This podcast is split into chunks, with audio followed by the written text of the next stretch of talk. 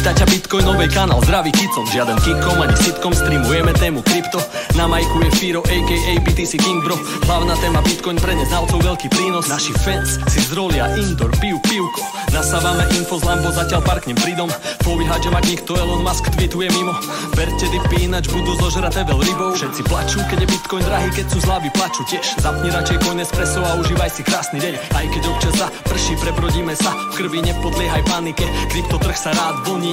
Ideme jazdu ako roller coaster. Mám tu poctu žiť túto dobu, repovať túto slohu. Chceme len stekovať Satoshi, s kým nepôjdeme do hrobu. V obehu len 21 megacoinov, nečakaj bonus. Práve naopak, zo pár mega je už navždy fuč. Nocoinery plačú, vraj to celé kryje vzduch. Nevadí, že vo Fede a ECB si idú brr. Medzi časom BTC si ide hore hrr. Satoshi, ako si zmenil chod, sloboda na dosah, verím v to. Nech to bol hoci, kto je hero, zločinec pre debilov. Bacha, typci v sakách, riešia ako nás nasrať. A zatiaľ anonymizácia vzrastá, mada paka. Otvor LN kanál, nakupujú kicom a vešope. Knihy, svegy, šalka, kava sa nevypije sama. Nie, neotálaj, to čo minieš, dokúpiš hneď späť. Pozdravujem vexlakov a prevádzkarov a témiek. Nie je nás veľa, ale od to viac sme ceny. Early adopter, zak súčasť viery, nasrad na ceny. Sme tu pre iné veci, osveta, adopcia, neprepich. Kto ide cestou zbohatnutia, môže rovno odísť. Bitch. Tak si trader, ok man, nebuď gambler. Zniž tu páku, likvidácia, zaklope na dvere. Burza na popadkoch, konto zožere jak Pac-Man. Pome DCA a na dôchodku štrngame si sekt, yes.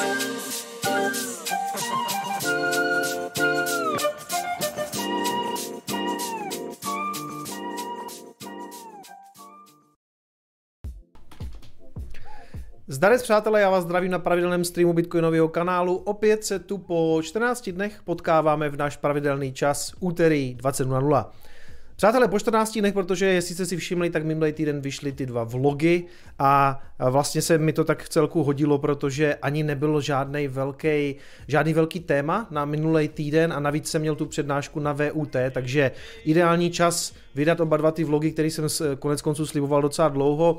Popravdě, já jsem myslel, že ten vlog z Paraguaje bude jeden, ale stříhám a najednou jsem zjistil, prostě už jsem na 20. minutě a říkal jsem si, tyjo, jako mám tady kontentu minimálně ještě jedno na 20 minut, tak buď udělám jako 40-minutový video, možná i jako delší, a nevím, kolik lidí se na to potom bude dívat, protože YouTube má prostě radši ty kratší formáty.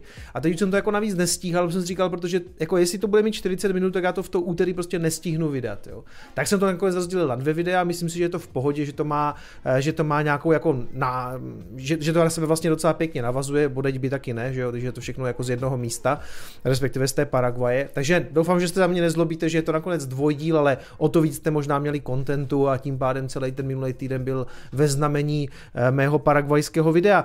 A co budeme teda řešit dneska, respektive, řeknu vám to takhle, mělo to být původně tak, že vyjdou vlastně ty paraguajské videa a já jsem si hned na to chtěl popovídat právě s Kubou Hlavenkou z ToBe Mineru, protože pravda je, že v tom videu tolik těch informací vlastně o tom, jak ten biznis celý jako funguje, vlastně moc není, akorát, že on nakonec nemohl v tenhle ten termín, protože je teďka aktuálně, myslím, ve Spojených arabských emirátech, takže jsme se domluvili na příští týden.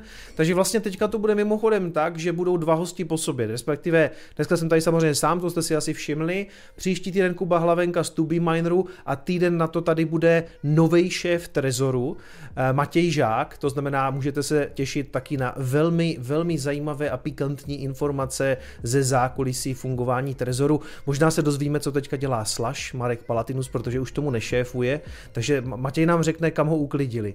Ale to bude až za 14 dní, takže to necháme zatím ležet. Každopádně dneska hlavní téma Uptober, že jo, to je takový jako pěkný spojení dvou slov, asi jste pochopili.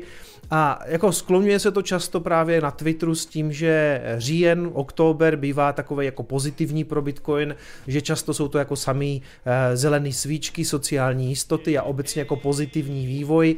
Je potřeba ale říct, že já rovnou jako dopředu říkám. Vitkova cestopisu. Vážně pecka PS.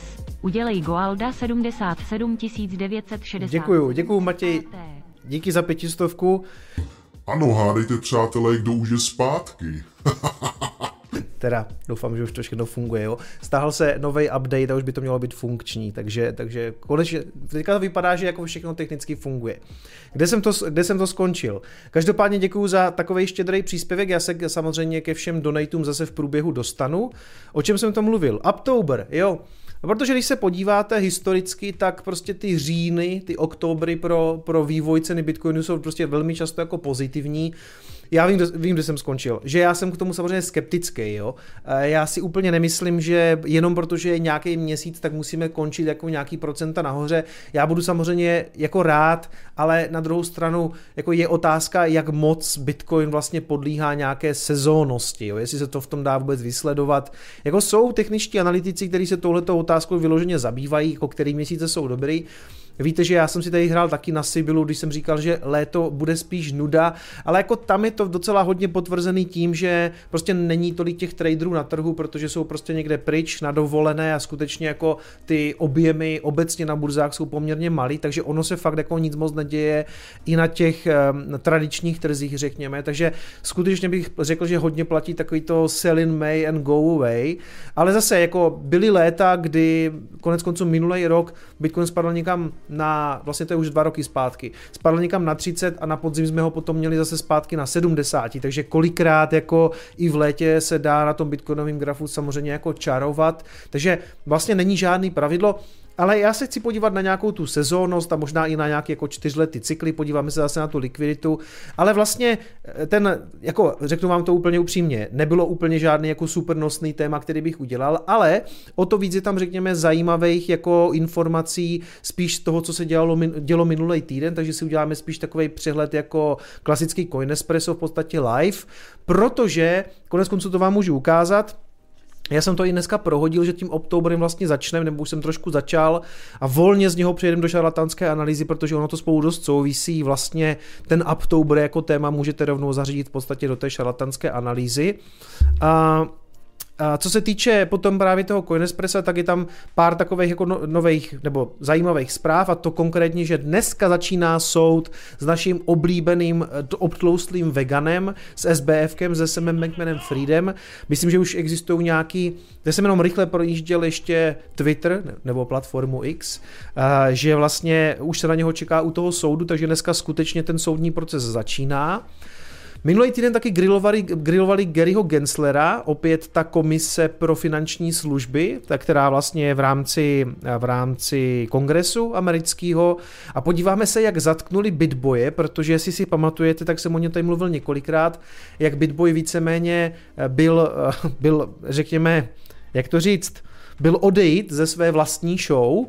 A teď se ještě nechal zavřít vlastně přímo na ulici a dokázal to navíc celý odstreamovat. Jo? Takže to je největší borec, tam je vidět to srdíčko, ta oddanost tomu řemeslu, ten streaming on má prostě na prvním místě. Takže prostě ten content vždycky jako content is king prostě a BitBoy nám zařídil docela dobrý závěr tady toho k streamu, protože k tomu se skutečně dostanu až někdy na konci. Takže to je, co se týče našeho programu a já to vezmu ještě od toho úvodu, protože tady mám nějakých pár informací pro vás. Ta první informace je, že jsem byl pozván na konferenci Global Investment Summit 2023 na GIS, což je pro mě jako trošku záhada, protože většinou v těch bear marketech bitcoinových, kryptoměnových nás jako moc nezvou na takový ty jako standardní konference, takže možná o to víc jako za to můžu být samozřejmě rád. Jsem tam vlastně v panelu finančních influencerů, když vidíte, jak se tady někde na těch stránkách budu krčit tady dole. Jsem tam společně s Dominikem Stroukalem a Petrem Plecháčem a ještě tam někdo, a to jsem zapomněl to jméno. Každopádně v rámci programu si to můžete najít. Kdybyste měli zájem, tohle to samozřejmě není běžná jako kryptoměnová nebo bitcoinová konference, je to obecně jako investiční, takže vidíte, že ty hlavní stars jsou tam Mark Mobius a Catherine Wood. Předpokládám, že oba dva budou připojení jako na dálku, že tam předpokládám, že tam Catherine Wood třeba jako nebude osobně. Vím, že ten Mark Mobius určitě má být jako na dálku a pochybuju, že Catherine Wood bude cestovat do Prahy, ale nejsem si jistý. Takže vidíte spoustu zajímavých jmén, Miroslav Singer, Lukáš Kovanda, Dominik Stroukal, Dana Bérová a tak dále a tak dále. Mezi nimi teda, jak jsem říkal, jsem já a kdybyste o tu konferenci měli zájem, není to pravda úplně nejlevnější konference, oni tyhle ty standardní investiční jako jsou trošku v jako jiných cenových řádech, řekněme, než jsou třeba ty naše. Tak já mám slevový kupon, kdybyste o to měli zájem, když napíšete do té objednávky, respektive do toho slevového kuponu KICOM50, tak dostanete 50% slevu. Takže se případně uvidíme 2. listopadu na Pražském hradě, kde to vlastně bude, takže vás tam rád uvidím a případně se uvidíme tam 2. listopadu na GISu. Druhá věc, kterou jsem chtěl řešit, ano, jsem tam já a Marek Vašut, to jsou podle mě jako nejzásadnější jména celé té konference. My jsme tady měli soutěž 14 dní zpátky na tom streamu o tady to vínečko NFTčkový, já jsem říkal vlastně, že jich tu mám 5, takže a zároveň jsem slibil taky, že to dneska vylosuju, nebo já jsem to přesně, myslím, úplně nespecifikoval, ale vylosujem si to určitě dneska, takže to tady udělám velmi transparentně před vámi. Tady si naberu tohleto URL, tak a dáme to tady do toho losovače, do YouTube Random Comment Pickeru, tady se to dá, Tak, já z toho akorát odmažu, tady ten nesmysl, ten tam být nemusí, ono, i že by to s ním asi fungovalo. Tak, filter duplicate users a jinak nás zbytek nezajímá. Tady ještě musíme splnit úkol, 4 plus 17 je kolik? Je 11, počítám to dobře, jo. Get YouTube, načte ty komentáře. Máme tam tedy 93 unikátních komentářů. A my teď budeme losovat 5 výherců, kteří ale zároveň musí splnit to, že tam vlastně měli napsat, co se jim na kanálu líbí a co jim na kanálu chybí. Takže mám těch víneček tady 5. Rovnou říkám, přátelé, že se mi pak musíte ozvat, že jste to vy a domluvíme se, jak vám to doručím, respektive vím, jak vám to doručím, pošlu vám to zásilkovnou. Ale prosím vás, ozvěte se mi do 14 dnů, jinak to víno vypiju, jo? Mám tady 5 flašek, jdeme losovat, ať to máme za sebou. Tak. Startujem, bude to na záznamu, takže já si to potom podle toho zjistím. Rolit.cz, prosím víc tlačení na adopci u obchodníků, děkuji. Není tady sice napsáno, co se ti líbí, ale tenhle ten komentář si myslím, že si vyhrát zaslouží, protože je pravdivý a myslím, že Rolit je jeden z mých patronů, takže ho nevyřadím, jo? Takže jsou tady velmi jako jasně dané pravidla, protože jinak se Rolidovi samozřejmě líbí všechno na tom kanálu. Takže Rolit je první flaška, Pick Another, tak, druhý je Scrooge McDuck, líbí se mi tvůj kritický názor na zprávy a témata, že to pouze nečteš někde z jiných zdrojů, jinak toho, co se mi nelíbí, asi moc není, to je správná odpověď, jen možná nějak... Patrně... To já si pak dohledám. Každopádně druhý vítěz je Scrooge McDuck. Pick Another. Start. Hana Lužná. Ahoj, to byla mimochodem moje paní učitelka na základní škole, ale to bude jiná Hana Lužná. Ahoj, Kicome kanál super sleduju pravidelně už 3 roky, jenom by mě zajímalo, kdy bude konečně nějaká kryptoakce v Prostějově. Určitě nějaká bude, vymyslím to. Konec konců už nějakou dobu to taky řešíme. No. Tak, hele, já jsem to chtěl přečíst, akorát, že mi se to tady otevřelo a já nevím, kde ten Scrooge McDuck je, já bych ho tady musel... A jo, je to tady. Líbí se mi tvůj kritický názor na zprávy a témata, že to pouze nečteš. Jinak toho, co se mi nelíbí, asi moc není, jen možná nějaký další kryptobizár, ale chápu, že to má teď taky trošku útlum. No, dneska bude trošku bizáru v rámci toho, vlastně co se týče toho BitBoje, takže i v rámci streamu dojde dneska na kryptobizár.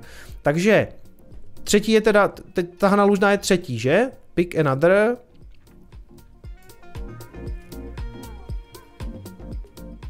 Killer, líbí se mi, jak se vždy na určité téma skvěle dohloubky připravíš, ano, to je samozřejmě pravda. Vtipné rozbory Twitter útočníků, posledně majitele seznamu, nelíbí se mi zdlouha... To přečtem, to bude zdlouhavý úvod, že? Útěž spočívá, přátelé, v tom, že... Nelíbí se mi zdlouhavý začátek, konkrétně e-shop. No dobře, no, tak jako, hele, někdy to odpromovat musím, no. Tak, to byl čtvrtý, že?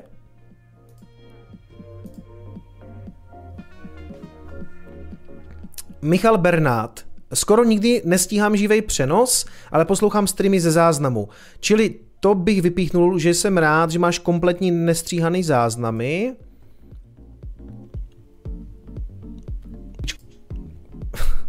Každopádně, Michal Bernát je teda poslední, jo? Dobře, co tam píše... Čili to by vypínu, že jsem rád, že máš kompletně nestříhaný záznamy, jinak bys mohl mít víc hostů přímo ve studiu. Děkuju za feedback. A mimochodem, já jsem komentáře četl úplně všechny, takže já vím zhruba, co jste tam samozřejmě psali a ve spoustě věcí máte pravdu. Jako je to jeden z důvodů, proč jsem tu soutěž udělal tak, jak jsem udělal, protože pro mě je to jako způsob, jak nabrat nějaký feedback, protože velmi často se samozřejmě v těch komentářích ozývají lidi hlavně jako vyloženě jako hejtři a z toho si moc odníst nemůžete, protože ty prostě přijdou vždycky jenom pičovat, jo. Ale když jako motivujete ty svoje subscribery, kteří jsou pozitivní a mají fakt jako nějakou kritiku, která má smysl, tak si to vlastně jako rád poslechnu. Takže já jsem to četl všechno těch 93 komentářů, moc díky a je to pro mě určitě jako něco zapracuju. Co se týče živých hostů ve studiu, zjistil jsem, že vlastně paradoxně mi to poslední dobou, tak jak jsme to odladili už technicky a mělo by to jako všechno fungovat zase, tam mi to vlastně víc vyhovuje na dálku, protože jednak Prostějov, sem nikdo moc jako přijet nechce. A druhá věc, to studio není úplně uspůsobený vlastně pro dva lidi. Vždycky, když jsem tady byl, tak jsme naráželi na nějaké problémy na vyladění mikrofonů, na vyladění světel na ty hosty. Takže to nevylučuju. Samozřejmě třeba mělo smysl, když tady byl Gordy, jo, nebo jako jiní hosti, kteří tady byli live a že jich vlastně moc nebylo. Ale jako já jsem se už naučil to docela dobře, bych řekl, dělat technicky jako na dálku, takže u toho asi zůstanu. Jakože nemá, aspoň v tuhle chvíli, pro mě smysl ty hosty fakt tahat z Prahy. Jako skoro 3 hodiny autem, jo, pak by to znamenalo možná nějaký přespání, to jako ten stream samozřejmě prodražuje a tak dále. Takže zatím to neplánuju. Do budoucna, kdyby třeba to studio bylo větší a byl třeba, mohl bych si třeba vyloženě udělat podcastový setup, tak by se nad tím dalo jako zauvažovat. Ale to je teďka v bear marketu, jako upřímně řečeno, mimo hru. Takže já moc všem děkuju za účast, doufám, že všichni víte, kdo jste vyhráli, se mi prosím ozvěte, napište mi ideálně e-mail, prosím vás, jak je pod každým videem, i pod tímhletím streamem je můj e-mail, kde je napsaný, že jenom pro obchodní spolupráci, což tak trošku je, protože vám budu posílat nějaký vajnos, takže mi napište, opakuju, že pokud se do 14 dnů neozvete, tak já to víno vypiju a nebudu s tím mít vůbec žádný problém, jo, prosím vás, ozvěte se mi, budu to chvilku držet, než to prostě s manželkou u nějakého dobrýho filmu vypijem. Díky a my jdeme dál. Tak, jasně.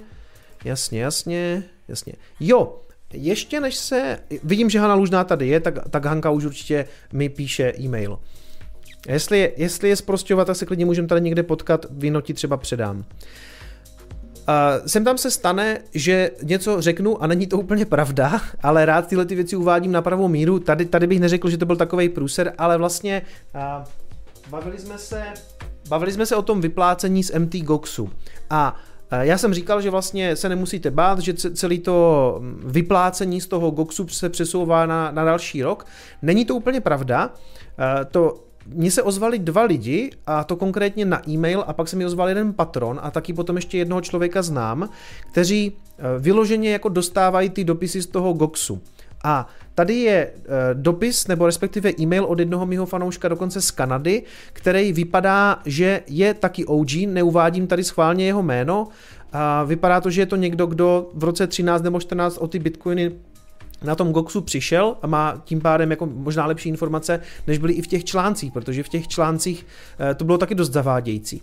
O co tam jde, je, že vlastně on mi napsal info k tomu, že z největší pravděpodobností to znamená, že výplaty neproblémovým kreditorům opravdu začnou příští měsíc. Čili tam se posouvá na ten příští rok jenom jak kdyby to vyplácení těm kreditorům, kteří tam mají nějaký třeba neúplné informace, nebo tam třeba něco chybí, nebo se tam něco nezhoduje, protože vy to musíte claimnout, a že ten nárok máte, ale pokud se nezhodují nějaké informace, tak tam probíhá prostě nějaké řešení té situace. A další věc je, že v tom Japonsku, kde se to celý řeší, letos skončil Kraken, on odešel z Japonska. A on tam byl jako ta burza, která vypořádává ty kreditory. Tím se to celé jako nějakým způsobem prostě prodlužuje nebo protahuje a kdo prostě nemá to přesné info, tak právě se to řešení jeho případu přesouvá na příští rok. To v praxi znamená, že kdo má všechno uvedené správně, tak by ty bitcoiny do konce roku měl dostat, respektive do konce tady toho měsíce, do konce října, do konce Uptoberu, jo. A ten, kdo to nemá správně vyplněný nebo tam chybí nějaký info, tak mají skutečně, až ten deadline se posunul na příští rok. Tak to jenom abych uvedl na pravou míru nějaký jako, ne dezinformace, ale misinformace možná, jo. Jak říkám, psali mi to dokonce dva lidi, jednak tady ten fanoušek z Kanady a potom ještě jeden patron, u kterého taky nebudu uvádět jméno.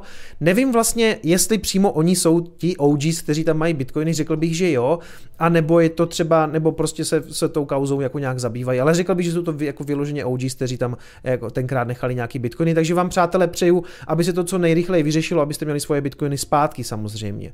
Ještě tady myslím psal nějaký info o tom, kolik to bylo peněz, ale to psal myslím ten druhej. No, hele, to není tak důležitý. Důležitý je, že já si stejně myslím, že do ceny se to jako nijak nepropíše, že bychom jako poznali, že teď tam jako začíná vypořádání těch bitcoinů.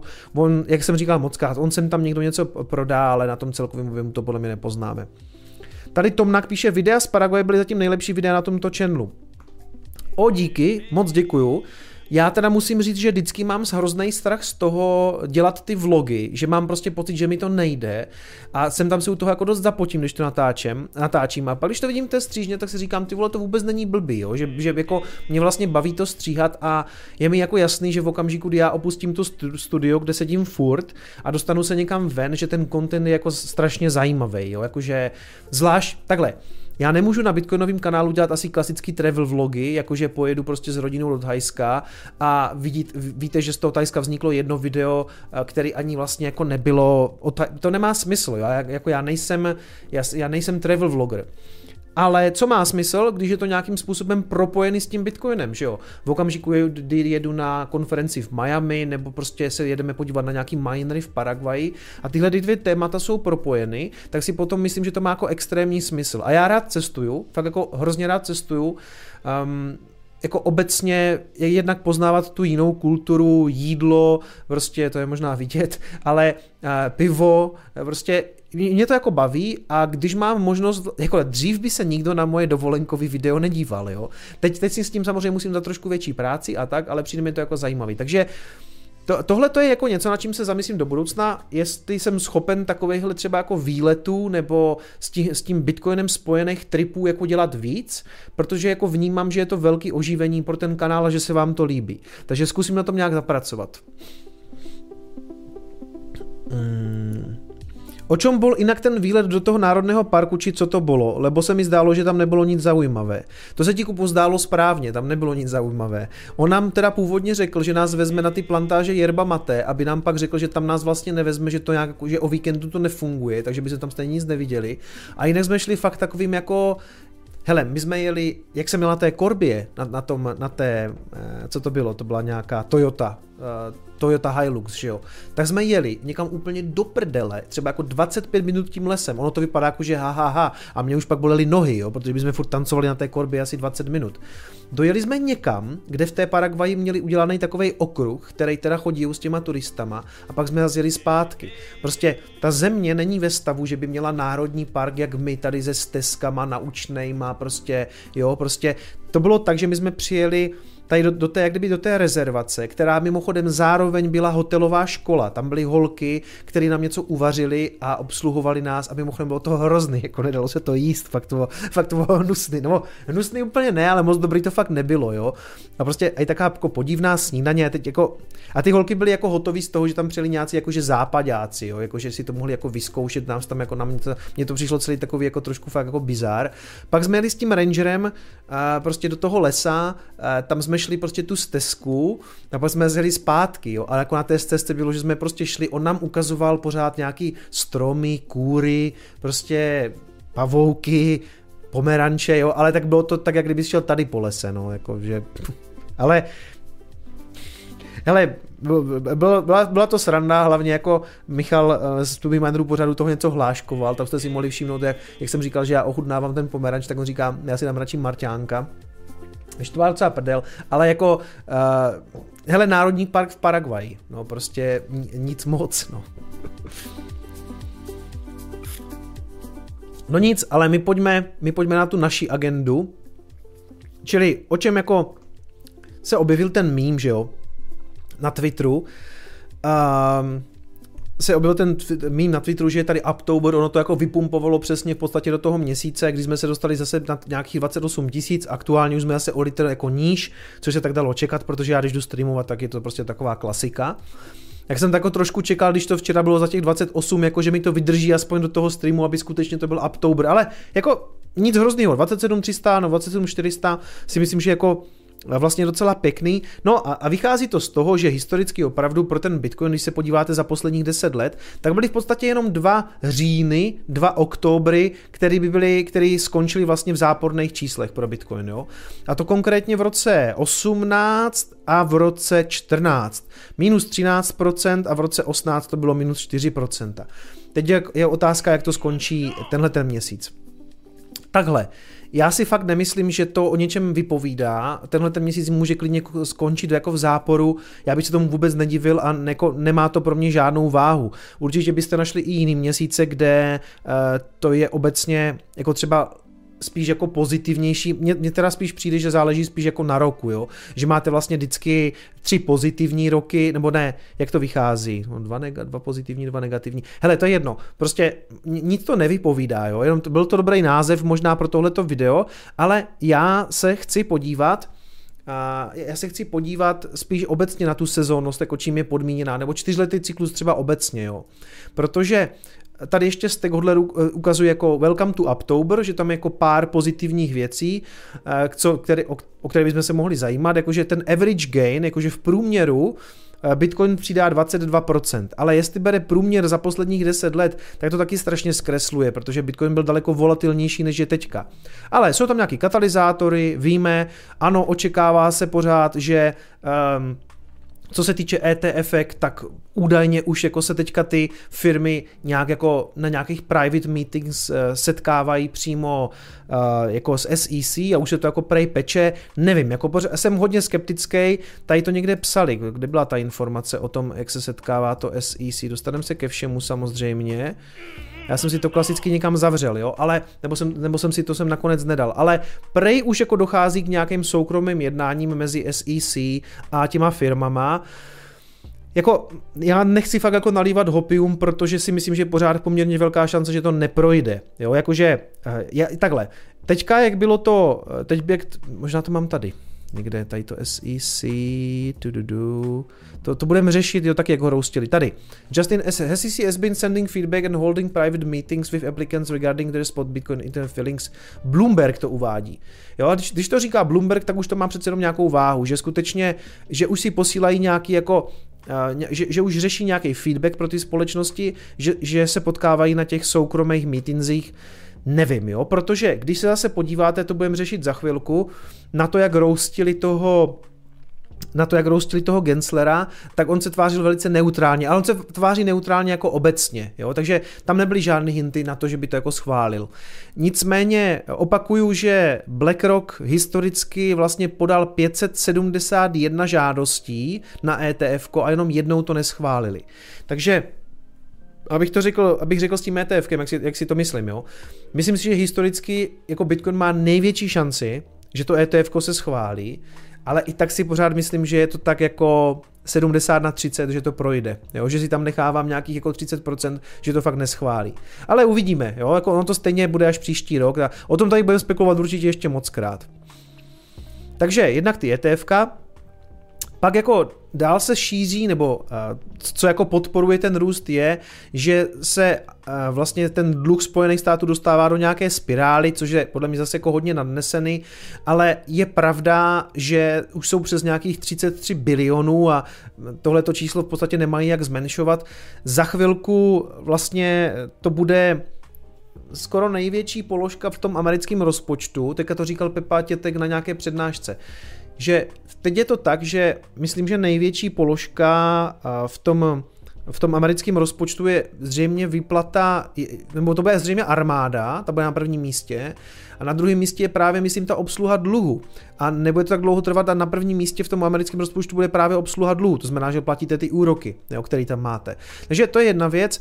Co mi přijde spíš teďka zajímavější je, že samozřejmě halving v roce 2024, všechny weekends už jsme ztratili, protože to vzdali a tak dále, ale Spíš tohle je zajímavé, to se teďka znovu začalo řešit, že vlastně výnos amerického státního dluhopisu, toho, myslím toho desetiletýho, se opět přibližuje nějakým, myslím 4,5–4,7%, už se jako vlastně všichni baví o tom, že klidně dosáhne třeba na 5%. A to je problém, nebo ono to vypadá super, že jo, koupíte si jako dluhopis, budete mít na něm 5% výnos, tak jako to je skvělý, jenže tam vzniká ta trhlina v té ekonomice, to se koneckonců stalo na začátku tady toho roku, jak měly problémy ty banky, všechny byly od Silvergate Bank, Silicon Valley Bank a ještě jedna, teď si fakt jako nespomenu, Signature.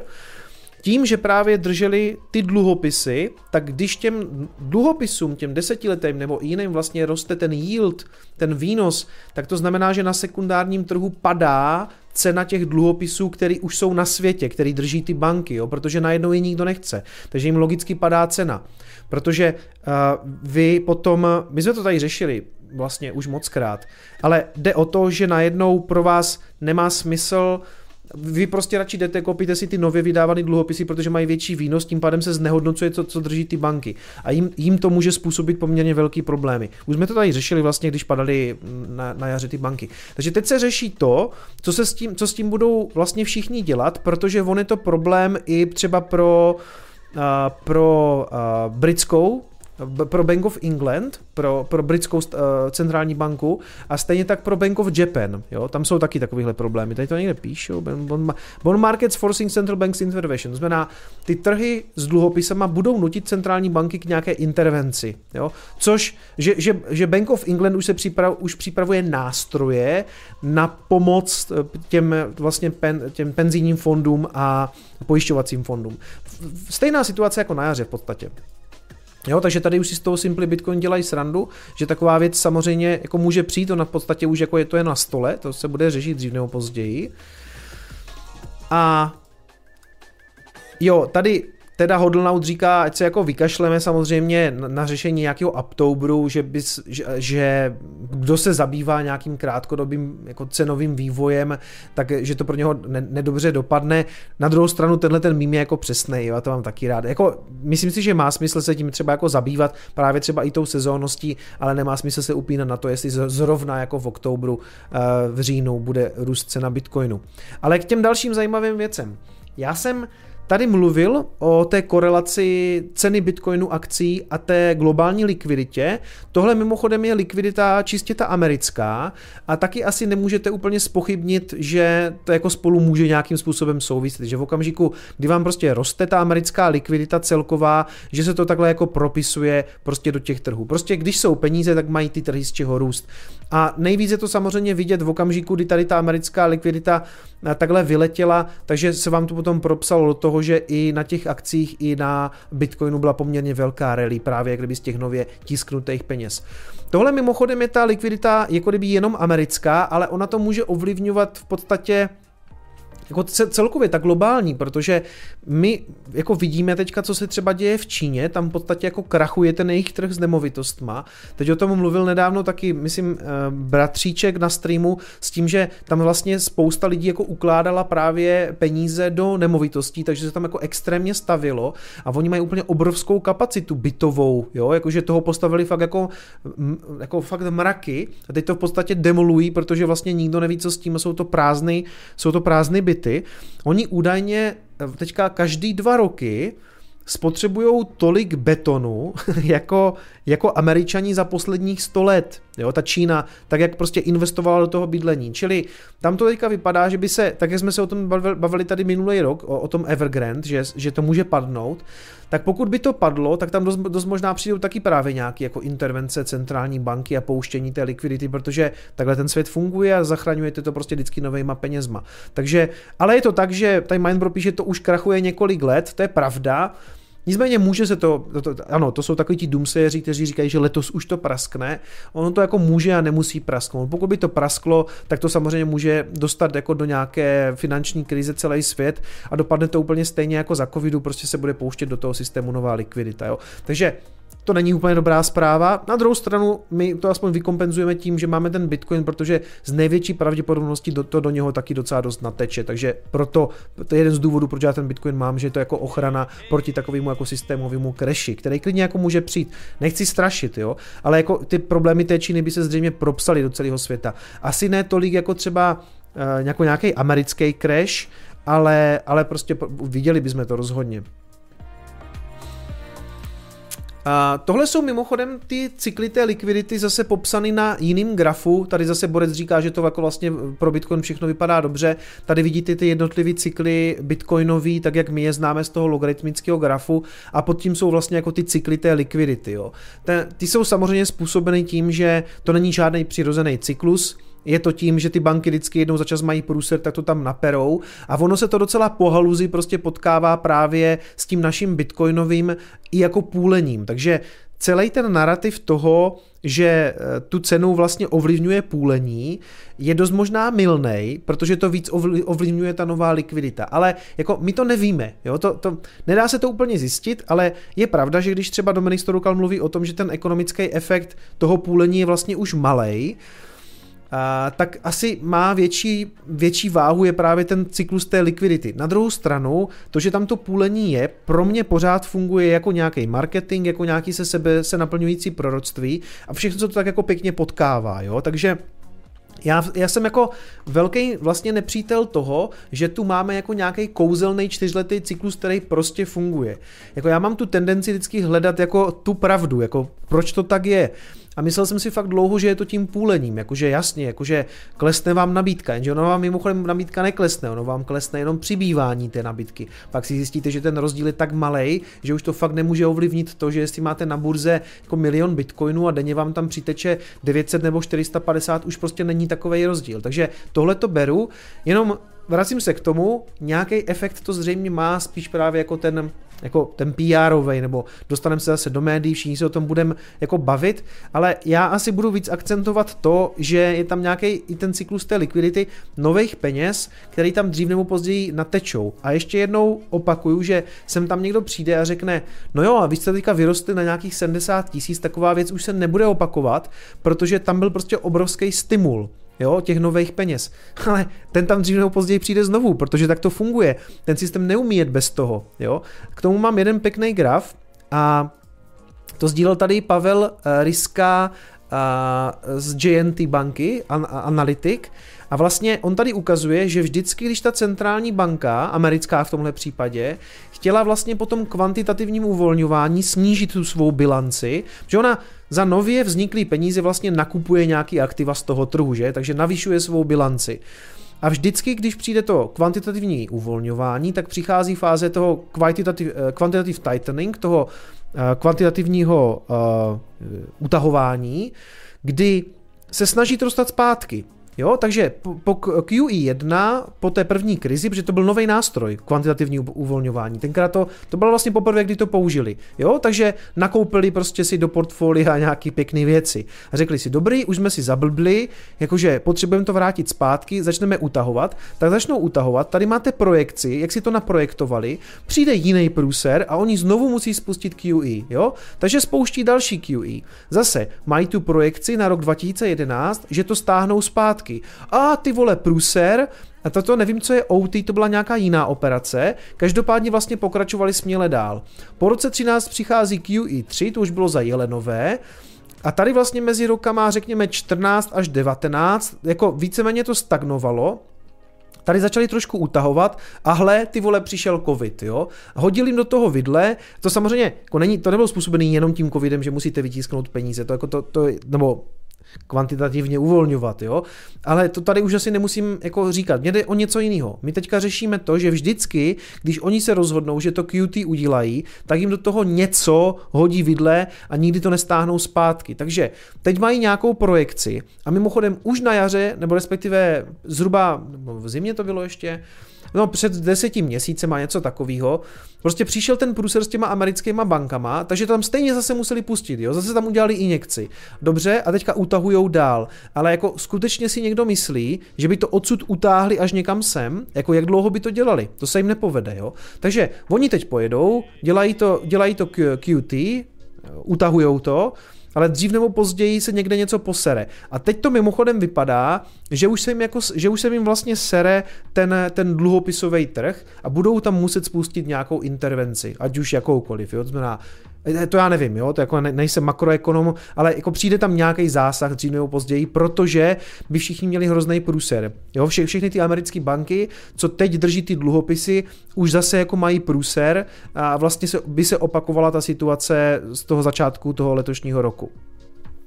Doufám, že to říkám správně, jo, ale jako mám pocit, že se ten scénář víceméně opakuje, když to srovnáte jako s tím, co se dělo právě na začátku roku tady toho, roku 23. Já jsem tam nevím, který je rok, ty vole. Jako od toho covidu to mám tak slitý, že já si třeba nemůžu vzpomenout, jestli je rok 22 nebo 23, já musím o tom chvilku přemýšlet, jo. Takže tohle jsou bilance centrálních bank, mimochodem jsem na to přišel, takže on to komentoval tady Michal Novák, a to, protože tohle to je bilance Fedu a Michal k tomu píše, a není to jen o Fedu, stejně je to i jinde, dle mého názoru je jen otázkou času, než přijde další černá labuť, kvůli které bude potřeba opět QE rozjet. Nějakému dlouhodobému a vytrvalému poklesu jejich balance sheetu nevěřím a já si to myslím taky. Jo. Tohle jsou balance sheety obecně centrálních bank, červenému máte Fed, modrá je ECB, Bank of Japan je zelená a PBOC je která? To bude čínská People's Bank of China. Co znamená to PB? To jako je to Čína, no a co to přesně znamená? Je to People's Bank? No to je jedno, hele, to není důležitý, jo? Takže tam máte... Prostě všichni navyšují ten balance sheet, všichni. Pak se ho snaží utahovat a nikdy jim to nevydrží. No. Dobrý. Takže tohle jsou centrální banky. No. Takže ty samozřejmě teďka, to, jak to celý funguje, tak teď, když se stahuje ta likvidita, tak tomu Bitcoinu ani trhům to obecně neprospívá. A to konec konců... To se zase jako lehce už dostávám do své šarlatanské analýzy, jo? Ale jenom mimochodem, tohle je Bitcoin a máme tady, jak jsme se bavili o velkém trojníku, o big tripletu, tak vlastně my jsme se bavili o tom dead crossu, jo? To je ten 50 daily a 200 daily a bavili jsme se o tom, že je to spíš jako bearish signál, vidíte, že jsme do toho vypumpovali. O pár dnů později, co máte jako ten dead cross, tak máte do něho pumpu, jo? Takže tolik k tomu indikátoru. I když mimochodem často je to tak, že těsně po dead crossu máte pumpu a pak se to sesype, to se taky stalo, ale jako podle mě to neříká vlastně vůbec nic. Ale zpátky k té likviditě, jo. Tady mě se někdo ptal, jak si tam tu likviditu může zapnout. Hele, půjdete normálně tady do indikátoru a napíšete tady Global Liquidity Index, jo? Global Liquidity Index od Inchforbergu. Takže to si tam zapnu, mě to tady začne řvat, že už to tam mám, respektive, že si mám zaplatit nějaký prémium. Ale já ji tam stejně už mám, takže si ji zapnu a máte tam tu globální likviditu. Teď si ještě pozavírám 200.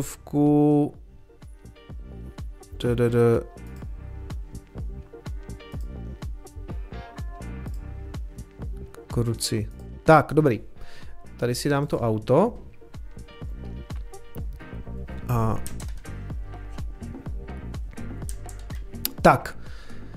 Teď vidíte, že toto je globální likvidita, čili já přesně nevím, jak ten index se vytváří, ale měly by tam být vlastně zahrnutý, není to jenom ta americká likvidita, ale globální. Teď vidíte, že ona jako nějakým způsobem tady vysychá, že to jde dolů. Bitcoinu to teďka aktuálně evidentně tolik nevadí, protože dneska jsem četl k tomu takovou analýzu, že ono, když se podíváte na třeba na S&P, který s tím samozřejmě taky souvisí s tou likviditou, zapne nám ji tam nebo ne, jo? Takže tady jako vidíte, že ta likvidita padala už odsud, přitom ty trhy jako směle rostly dál, protože ty trhy mají tendenci dívat se do budoucnosti a když už viděli to zasedání Fedu, kde vlastně Jerome Powell řekl, že příští rok už končí, že budou pivotovat, že otáčí tu sazbu, že vlastně příští rok už to stáhnou, to v praxi znamená, že dřív nebo později ta likvidita zase poroste, jo? Takže ten trh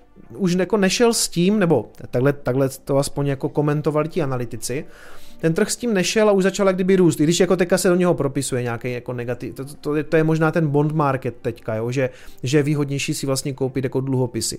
Druhá věc je, že dneska už jako spoustu toho tradingu vlastně dělají boti, algoritmy a my ani jako přesně nevíme, a oni to neví ani ti tvůrci těch algoritmů, co vlastně ten bot jako přesně dělá, co zamýšlí, ale možná pomocí nějaké umělé inteligence je skutečně schopen ten bot zhodnotit, že dřív nebo později prostě dojde k obrácení a ten index té liquidity zase poroste. Což se podle mě stane, to je jako jenom otázka času, my prostě jako nevíme, kdy to bude. Zpátky k tomu Bitcoinu, když si dáme tam ten dlouhý graf, já jsem tohle to už ukazoval, můžete se na to podívat taky, když si tam právě zapnete ten Global Liquidity Index, tak tam na tom jako pěkně vidíte, že to nějak koreluje, i když já si myslím, že ze začátku vlastně tolik ne, že by vlastně díky tomu, že je nějaká volná likvidita, tak v prvních letech si myslím, že ten Bitcoin to tolik neovlivňovalo, protože to bylo úplně maličký a irelevantní a spíš to byla nějaká jako hodně, řekněme, nadšenecká věc, jo,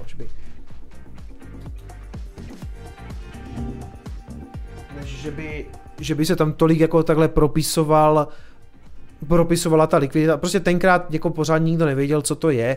A to si spíš myslím, že to tak jako hodně začíná, až řekněme někde kolem toho roku možná 17, 18, kdy tomu ta likvidita asi jako pomohla. Tady to mimochodem jako pěkně vidíte, jo? Že v okamžiku, kdy to vyschlo, tak ten bull market víceméně skončil.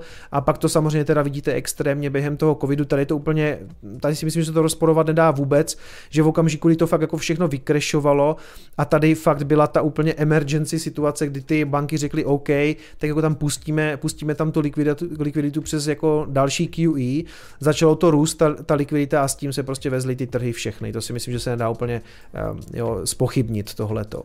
Teď je to v celku tady nějaký decoupling, protože likvidita teda padá, Bitcoin se v celku pěkně drží, tak přejme mu to, aby mu to vydrželo, protože ještě nějakou dobu zřejmě ten liquidity index půjde trošku dolů, jo? Takže to nás může vzít ještě na nějakou dobu s sebou, ale jak říkám, ty trhy mají tendenci dívat se do budoucnosti. Fed vypadá, že vlastně udělá už jenom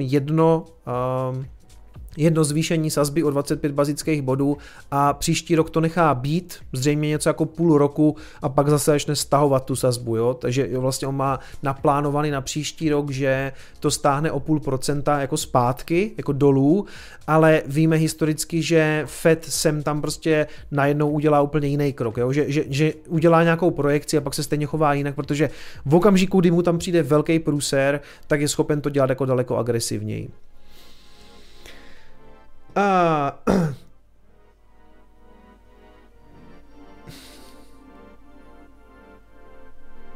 Tak, přečtu jenom, vrátíme se k donatům asi, tady tohle jsem probral, nebo víte co, než udělám donaty, dojedeme ještě tady tu Uptober agendu, včetně té šarlatánské analýzy, protože to spolu souhlasí, jo? Tak ať to máme dojety.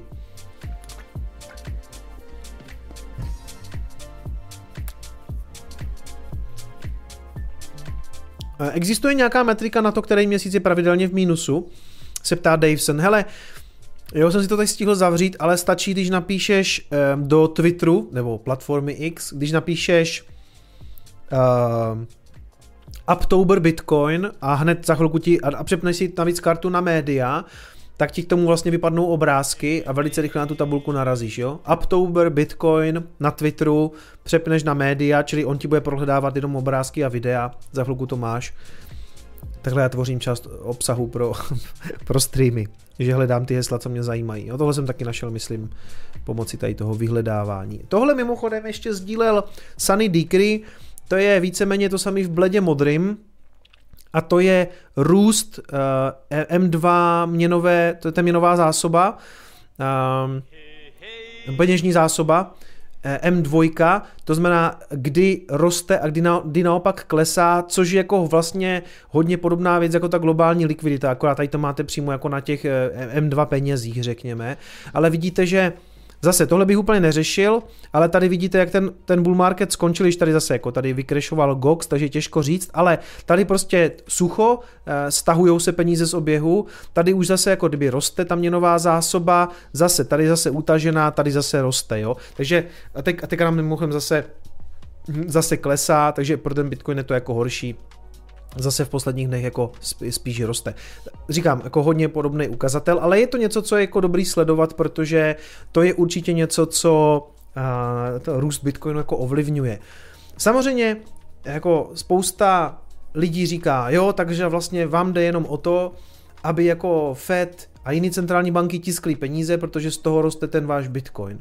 A já říkám, no ano, do jisté míry jo, protože kvůli tomu my ho máme.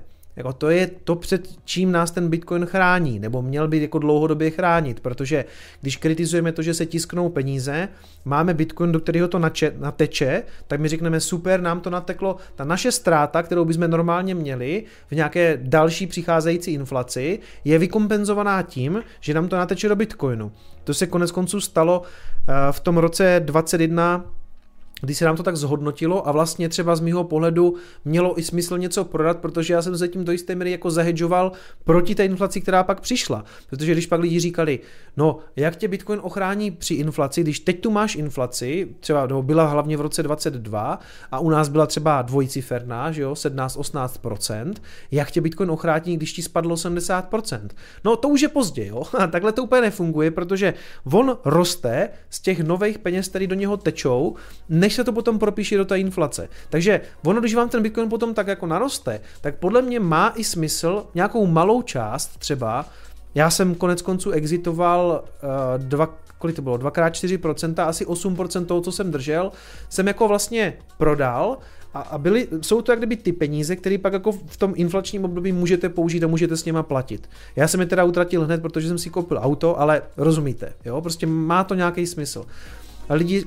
Lidi, kteří říkají, že my jenom čekáme na to, až se budou tisknout peníze, jako úplně nepochopili, proč my ten Bitcoin vlastně máme, jo? Protože to je jeden z hlavních důvodů, proč já Bitcoin držím.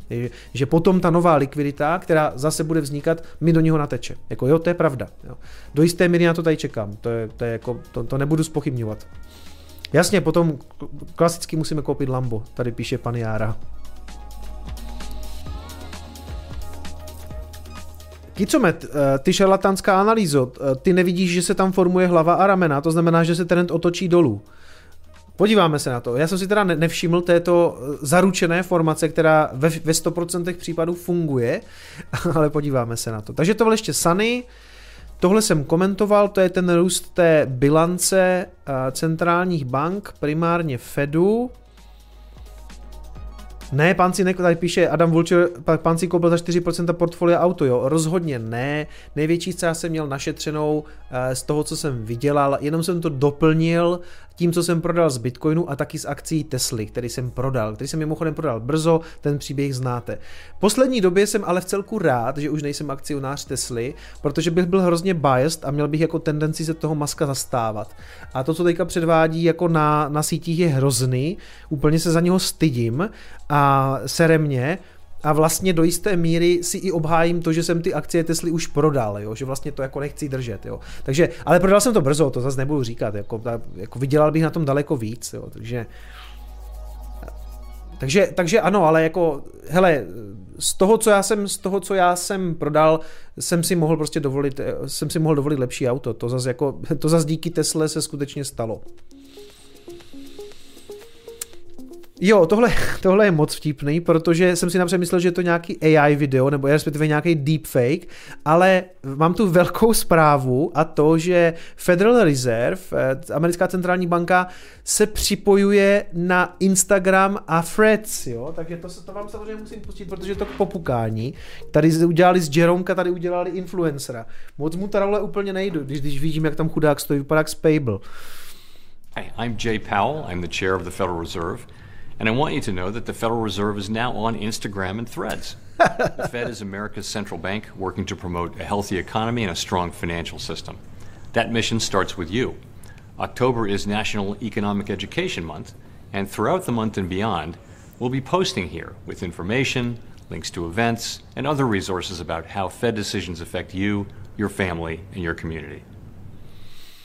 Takže od teďka můžete sledovat Federal Reserve na Instagramu a Threads. Tohle mě fakt přišlo vtipný, protože mě bylo toho Jeromka úplně líto, že ho tam tak postavili, on už je také dědeček, oni z něho prostě udělali tady jako influencera, jo, finfluencera.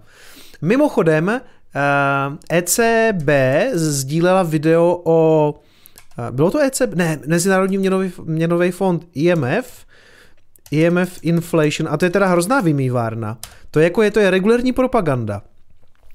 Jo? Pustili o tom, jak vzniká inflace. Nebudu to pouštět celý, ale jako dostali tam hrozný kotel, protože vysvětlují, jak vzniká inflace, a jako pokud vím, tak tam vůbec nezazní to, že by jako vlastně jako tiskli peníze, jo. Takže no hrozný bullshit, jako, no, jako regulérně jako propagandistický video. And throughout this series, I'm going to be answering your questions about thorny economic issues, breaking them down and giving you straight answers without all that fancy academic speak. Let's get started. To mě to strikne za muziku určitě. And why is it happening? So, what is inflation? And the prices of other things rising. Now for consumers like you and me, it's about a broad-based increase in the prices of things that we consume and pay for. So that includes things like groceries. Jo, dobrý, hele, můžete se na to podívat, já už to podruhé absolvovat nechci, ale je to fakt hrozná vymývárna a nikde se tam nemluví o tom, jako že hej, jako my jsme natiskli taky nějaký prachy, respektive úrokovou sazbou jsme to dost ovlivnili, zároveň jsme dělali nějaký QE, trošku nám to pak jako ve výsledku přeteklo samozřejmě prostě i do toho vašeho spotřebního koše, jo. Takže o ničem takovým se tam, pokud vím, nezmiňuje. Jako mluví o nějakým přirozeným růstu cenové hladiny, je to fakt strašný bullshit, no. Tak. Výborně, to bychom měli tady Jeromka a tady tu paní z IMF. Tak, a já půjdu na ty donaty, jestli jsem tady dokončil tu svou agendu, ale ještě nedokončil. Jo, IMF. Není to ECB. Nevím, jestli je to na YouTube, našel jsem to, možná to je na YouTube, já jsem to našel na Twitteru, na platformě X.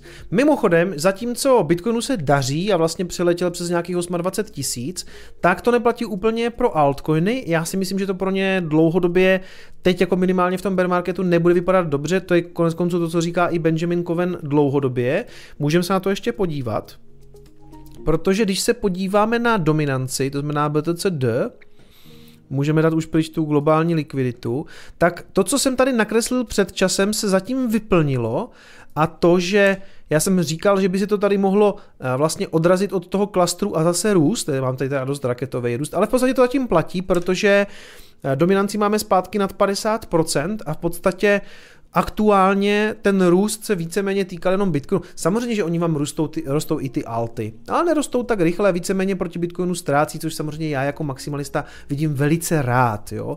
Konec konců ETHBTC narazilo nový low, jo, myslím, že dokonce dneska. Že tak, jak jsem tady mluvil o tom, že se neustále Ethereum oproti Bitcoinu vlastně vždycky vytvoří jako high, teda respektive higher low, je to higher low a vytvoří lower low. Higher low, a ty se snaží dostat nahoru, ale v podstatě jako nic, jo. A v podstatě neustále vytváří lower lows, což jako pro ten graf dlouhodobě úplně dobrý asi není. Teda pro mě jako maximalistu samozřejmě jo, ale pro ty, co drží Ethereum, to úplně dobrý není. Prostě vlastně i během včerejška to udělalo vlastně udělalo to nový low v rámci tohoto roku, jo, ale vlastně tady už to jde dolů, jak dlouho, hodně dlouho. 400 dní nebo něco takového, jo, takže od té doby se vám skutečně vyplatilo víc držet Bitcoin, což... No uvidíme, já pořád čekám, až to doleze sem na 0,05, protože to je poslední nějaký záchytný bod, pod tím nic moc není, takže to by byla ještě poměrně sranda, no. Jenže Ethereum dělá 4% ročně, což Bitcoin bez DeFi neumí. To je pravda, ale dělá ti 4% v tom Etheru, jo? Takže pokud ti odepíše potom ve výsledku víc procent, tak to nenahodíš těma procentama, protože to nejsou 4% ve fiatu, ani 4% v Bitcoinu, jsou to 4% v Etheru. A pokud oproti Bitcoinu ta celková performance bude prostě o 10% níž, tak čemu ti budou ty tvoje 4%, jo? Takže ono jako 4% z nuly ve výsledku... Domyslí si sám. Na zdraví. Na zdraví všem, kteří to ještě nevzdali s Ethereum. Já už jsem to vzdal dávno. To nie je pravda, DeFi může urobit procenta ve stablecoinoch. Hele, dělejte si, co chcete.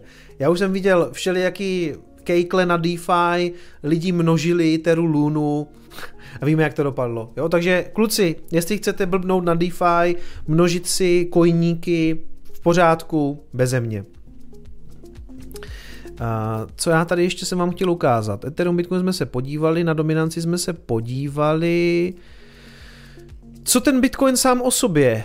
Hele, upřímně netuším. To prostě, pořád je to v tom pásmu, ve kterém je to celý léto. Mě to pod nějakých 25 mě to vůbec nezajímá. I kdyby to spadlo pod 25, tak jako až do nějakých 20 jsem úplně v klidu, pak už by se mi to teda moc nelíbilo. Pod 20 by to jít jako nemuselo. To by se mi, to by jako... Nebylo to, by to úplně příjemné. Jako myslím si, že ty dna jsme zkrátka už narazili, zatím si v celku stojím, že už někdy na jaře tady toho roku jsem řekl, že Bitcoin pod nějakých třeba 18 už neuvidíme a od té doby jako stáli při mě všichni svatí, protože tady to narazilo nějakých jako 19,500, ale vlastně tady s tím FTXem to podle mě bylo dno a teď už by to mělo být víceméně jako up only, jo. Ale samozřejmě vždycky to tak není, víme, jak to vypadalo ten minulý průběh. Mě prostě teďka zajímá přelíst těch 30, protože těch 30 je nových 10, jo? Abych vám to osvětlil. V tom minulém cyklu, mimochodem já jsem tady dost jako pokrátil všelijaký čáry, nechal jsem si tam v podstatě jenom ten range, co mě teďka zajímá, tady ten červený, těch 25 až 30, jo? Tady jsme chvilku byli i na 32. Co chci říct, my jsme takovýhle range měli v tom, řekněme, minulém cyklu, strašně dlouhou dobu to bylo těch 10 tisíc, jo? 10 tisíc někde tady. Já si tam schválně udělám takovou referenční křivku, tady třeba 10 300 a jasně, tady byla nějaká euforie po tom, co víceméně ten bear market jako skončil, vyletěli jsme na 14, to bylo fakt přepálený, takže to trošku skorigovalo a bylo to kolem těch 10. Jo, dobrý, fajn, pak to šlo tady někam níž, už ani nevím, co se přesně dělo, zase si to vystoupalo na těch 10 a říkal jsem si pohoda, někde tady si pamatuju, jsem natáčel podcast s Dominikem Stroukalem a s Pepou Tětkem v Paralelní polis, ještě jsme si říkali, hele, vlastně to stojí docela, těch 10 je vlastně dobrých. A přišla ta obava z té korony, tady se to propadlo a přišla tam to pouštění té likvidity. A potom zase strašně dlouhou dobu, furt pod 10, pořád jsme pod tím tancovali, nic se nedělo, my jsme vlastně celý rok tady strávili, možná je to i delší dobu, když si to vezmete, jak dlouho jsme se motali, kolem těch 10 tisíc. 454 barů, respektive dnů, to znamená, možná ještě kdybych to udělal až někam sem, jo, takže něco jako 500 dní, to je třeba rok a půl to stálo v podstatě 10, spíš pod 10 tisíc, jo. Pak to konečně tady přiletělo těch 10 a bylo to teda za 12, zase zpátky na 10 a pak teda na finále už jsme letěli, jo. Takže pro mě v tuhle chvíli těch 30 tady je takových jako nových 10, jo, jestli mi rozumíte. To znamená, já očekávám, že ještě jednou se podíváme třeba takhle na 30, zase jako nic, jo, tady budeme motat, zase 30 vyletíme pod to a pak prostě konečně bychom mohli udělat něco takového. A to říkám to tady dlouhodobě, že prostě do půlení to vesměs asi bude nuda. Může to být samozřejmě jinak, mýlím se velmi často, takže nevím, ale víceméně tady ten nádherný, jako tady to šarlatánství bych tam prostě očekával. Uvidíme. Náhodou to zapnu a tady od 20 do 20 šarlatánská analýza. Ano, pak ne, protože my tentokrát jsme to spojili i s hlavním tématem, jo, takže... Ale víceméně to je všechno, jo, já neočekávám tam jako na nějaký, počkej, hlava, někdo říkal tu hlavu a ramena, já tam teda, jo, dobře, jakože nějak takto, takhle. Tady teda jako dolů, tím pádem, podle toho necklinu. Nevím, hoši, to jako... Ano, mimochodem to je dobrá poznámka, co ten mempool, protože už jsem viděl, že lidem procházejí, dokonce mi Bill psal, že mu prošla už za jeden satoshi, teď je tam třeba zase 29 satoshi na byte, ale už tam zdaleka není tolik transakcí, jo. Teď se dívám tady, že tam čeká nějakých 28 tisíc transakcí, ale tam bývalo třeba 300 tisíc, pokud vím, jo, se všema těma dementama z Ordinals, tak prostě to je pryč.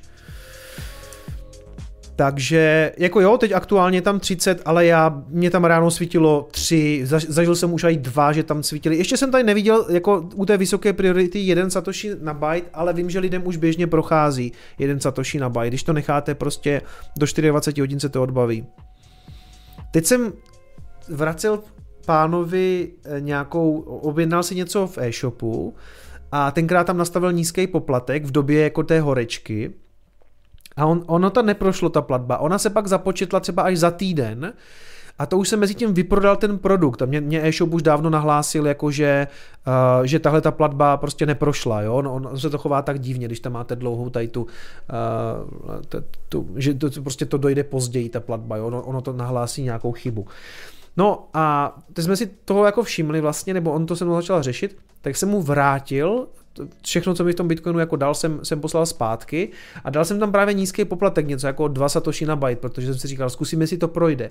A hned se to přesně takhle zdvihlo, třeba na 30 satoshi, a říkám, tak to je blbý, aby zase jako čekal, tak já to akceleruju, jo, a šel jsem, a protože já na takový běžný věci, na pár korun používám tady jako desktopový Exodus, protože je to nejrychlejší, nemusím připojovat hardwareovou peněženku, to je taková moje hot walleta, jo, my vám tam třeba tak jako do 5000, možná 10 000 korun přepočtu, jenom tak, abych prostě měl, když něco potřebuju. No a teď já jsem nikdy neskoušel tam dát to accelerate, jakože to urychlíte, že se udělá replace by fee. Já jsem nevěděl, jak se to chová, já si myslel, že dám jako accelerate a ještě něco budu dávat a na to jenom jednou kliknete a už se to akcelerovalo, takže to odešlo ta transakce. A úplně ne, protože tam napálil nějaký nesmysl, něco právě jako 30 satoshi na byte, takže já jsem vracel asi 300 a jako poplatek jsem dal 30 korun, jo, takže 10% z té platby prostě, no debil, no a tak aspoň jsem zjistil, jak to v tom Exodusu vlastně funguje. Takže tak, no, hele, než půjdeme na ty zprávy, tak se podíváme na donaty. Jakub Horáček se tady mimochodem ptám, kam spadnem při krachu Binance? Myslíš, že to bude mít velký vliv na hodnotu Bitcoinu? A jako to by bylo asi velký, ale já si myslím, že pod těch 15, kde jsme byli z FTX, už se jako nepodíváme. Já si myslím, že by nás to dostalo někam k 20, jo.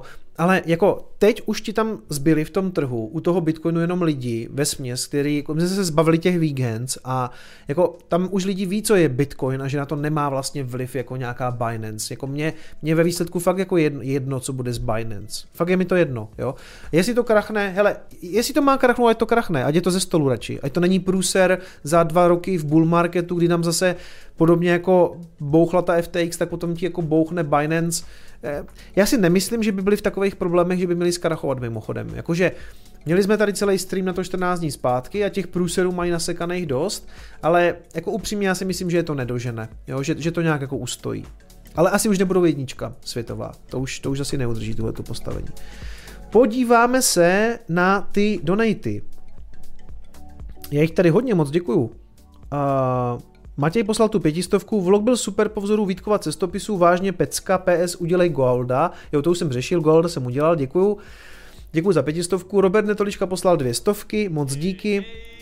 Martin Deák, my jsme se teďka viděli, že? Ve Varnsdorfu jsme se viděli, jo. Díky za BDCVDF, i přes komorní atmosféru super akce. Já děkuju, Martine, i za místní podporu. Jo, vím tady Martin je doktor, vím, už si některé lidi pamatuju. Roman M. posílá 50 korun, vlogy super, musím si je dát ještě jednou. O, děkuji, to mě těší. Lucifír posílá 15 000 satoshi na pivíčko na zdraví, děkuju. Dave posílá 100, respektive 15 000 satoshi, ať se daří, díky. Mark Holz posílá 100, Vojta Sedlátor, co se stalo s Kicomem? Býval to takový hodný člověk. Na tohle nezapomenu. Podle mě BTC podvod, negeneruje konstantní zisk. Můžeš se podívat na Luxo, nebo objasnit, co je Skauri. Díky, super tvor i tvorba. Super tvor i tvorba. Vojto, to seš ty, co jsme se viděli na Chain Campus, tam pomáhal s tou stage a tak? To je tenhle Vojta? Je to Vojta, jo? To by mohl být on, ano. Co se stalo s Kicomem? Býval to takový hodný člověk. Bejvávalo.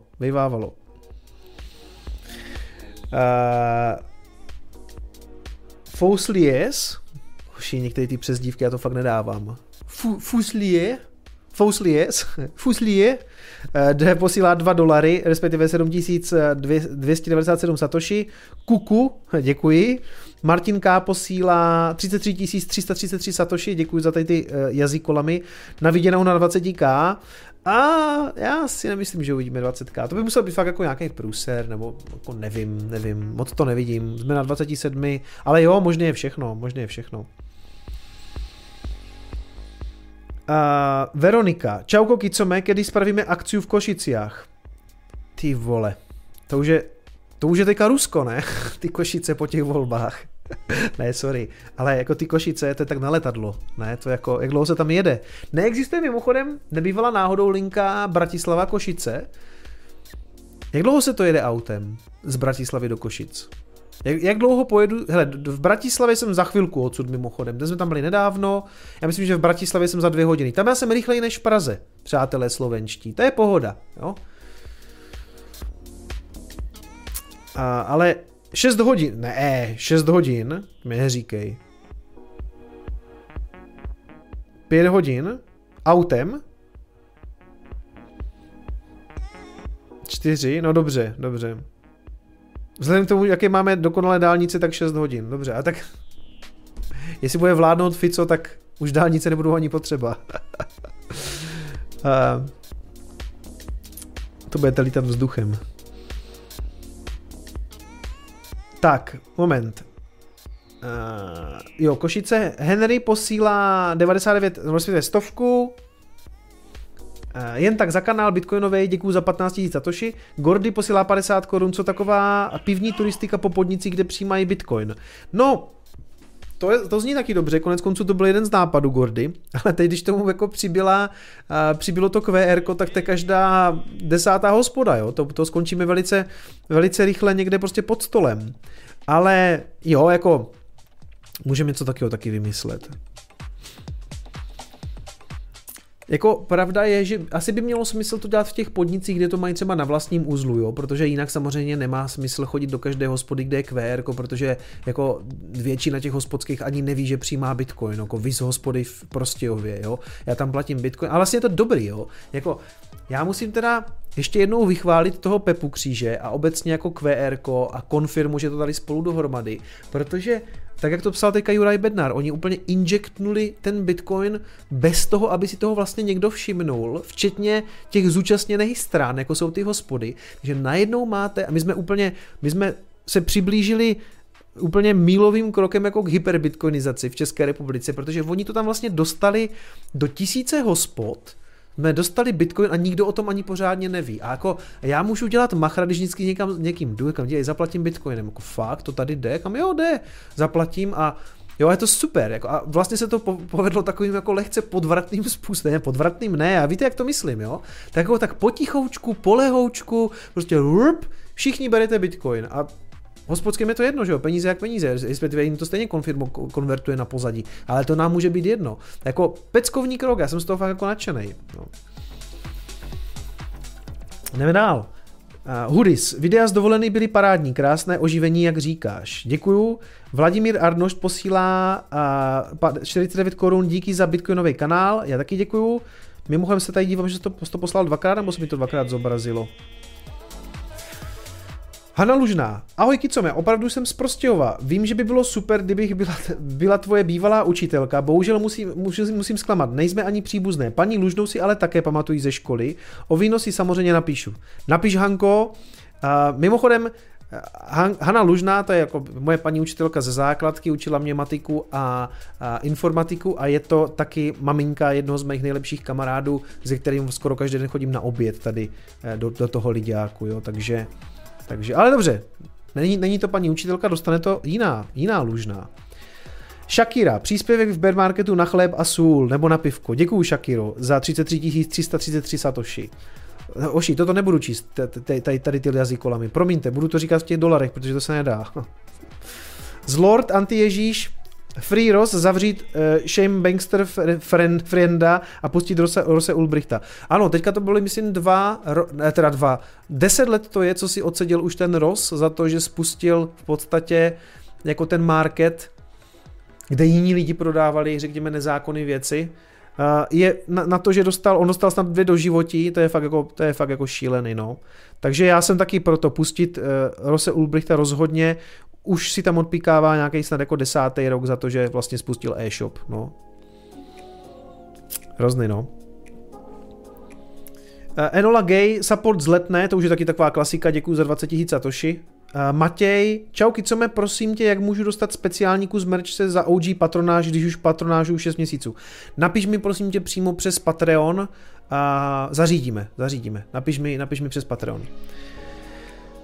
Mike04, díky za vtipný vlog z Paraguaje, díky tobě jsem už 2 roky v Bitcoinu a v práci už nevyrovnáváme dluhy jinak než v satech. Ano, to je mimochodem velice dobrá věc, my to taky děláme na tripech, že dluhy se vyrovnávají jednoznačně přes Lightning.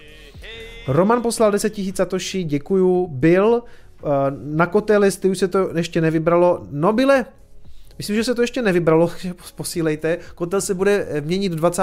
října, tak ať máme peníze. Půlku platí brácha, tak celý nemusíte. Mám dát donate goal na Kotel. Ne, to je blbý. Kuba posílá 10 000 Satoshi, děkuju. Gordy, koukněte na kalendář 21.org/kalendář a přijďte si zahrát v Olomouci Pokrtexa s Hododem o saty 21.10. v 18 hodin v blablabla. Běžte za Gordym na Texas Hold'em. Hele, jak se to dělá? Dá se na to vyřešit apka na ty Satoshi, na ten bank? Zajímavý, to by mě zajímalo, jak to vyřešíš. Gordy, a tak Gordy na to přijde.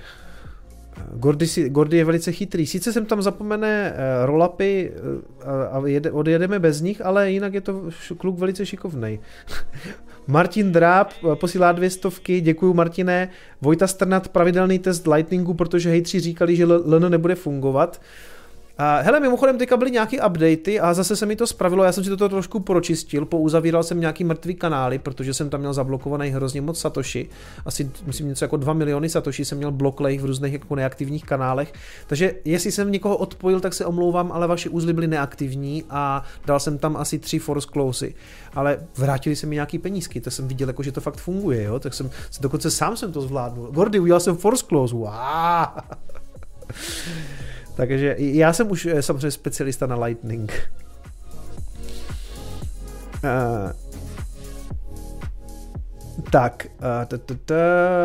Co jsem tady? Honza Pobořil, Bitcoin Beer Brno je vždy v hospodě, kde berou Bitcoin přímo, OK.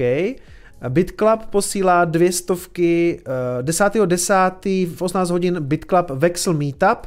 Ano, takže 10.10. můžete, vlastně to je v Kolíně, že jo, můžete do BitClubu. Mimochodem všechny tyhle ty věci jsou na stránkách 21.org v tom kalendáři. Dominik Roček, nebo je to Roček, že? Posílá 100. Reklama 21.10. v Olomouci Texas Hold'em, ano, už jsme řešili. Saibu posílá, ve Varnsdorfu to bylo hezký komorní, jen pro opravdové believers, ano, tak to je pravda.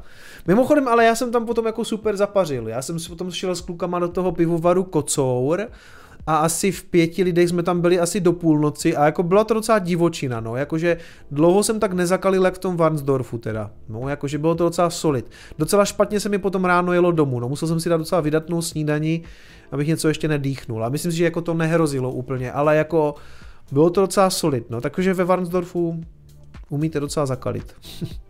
A Roman posílá na Kotel $9, respektive 33 333 Satoshi, nebudu to říkat. Tak super, děkuju. Máme 21.15 a pokud vím, tak to je podle rozpisu přesně ten čas, kdy máme jít na Coinespress.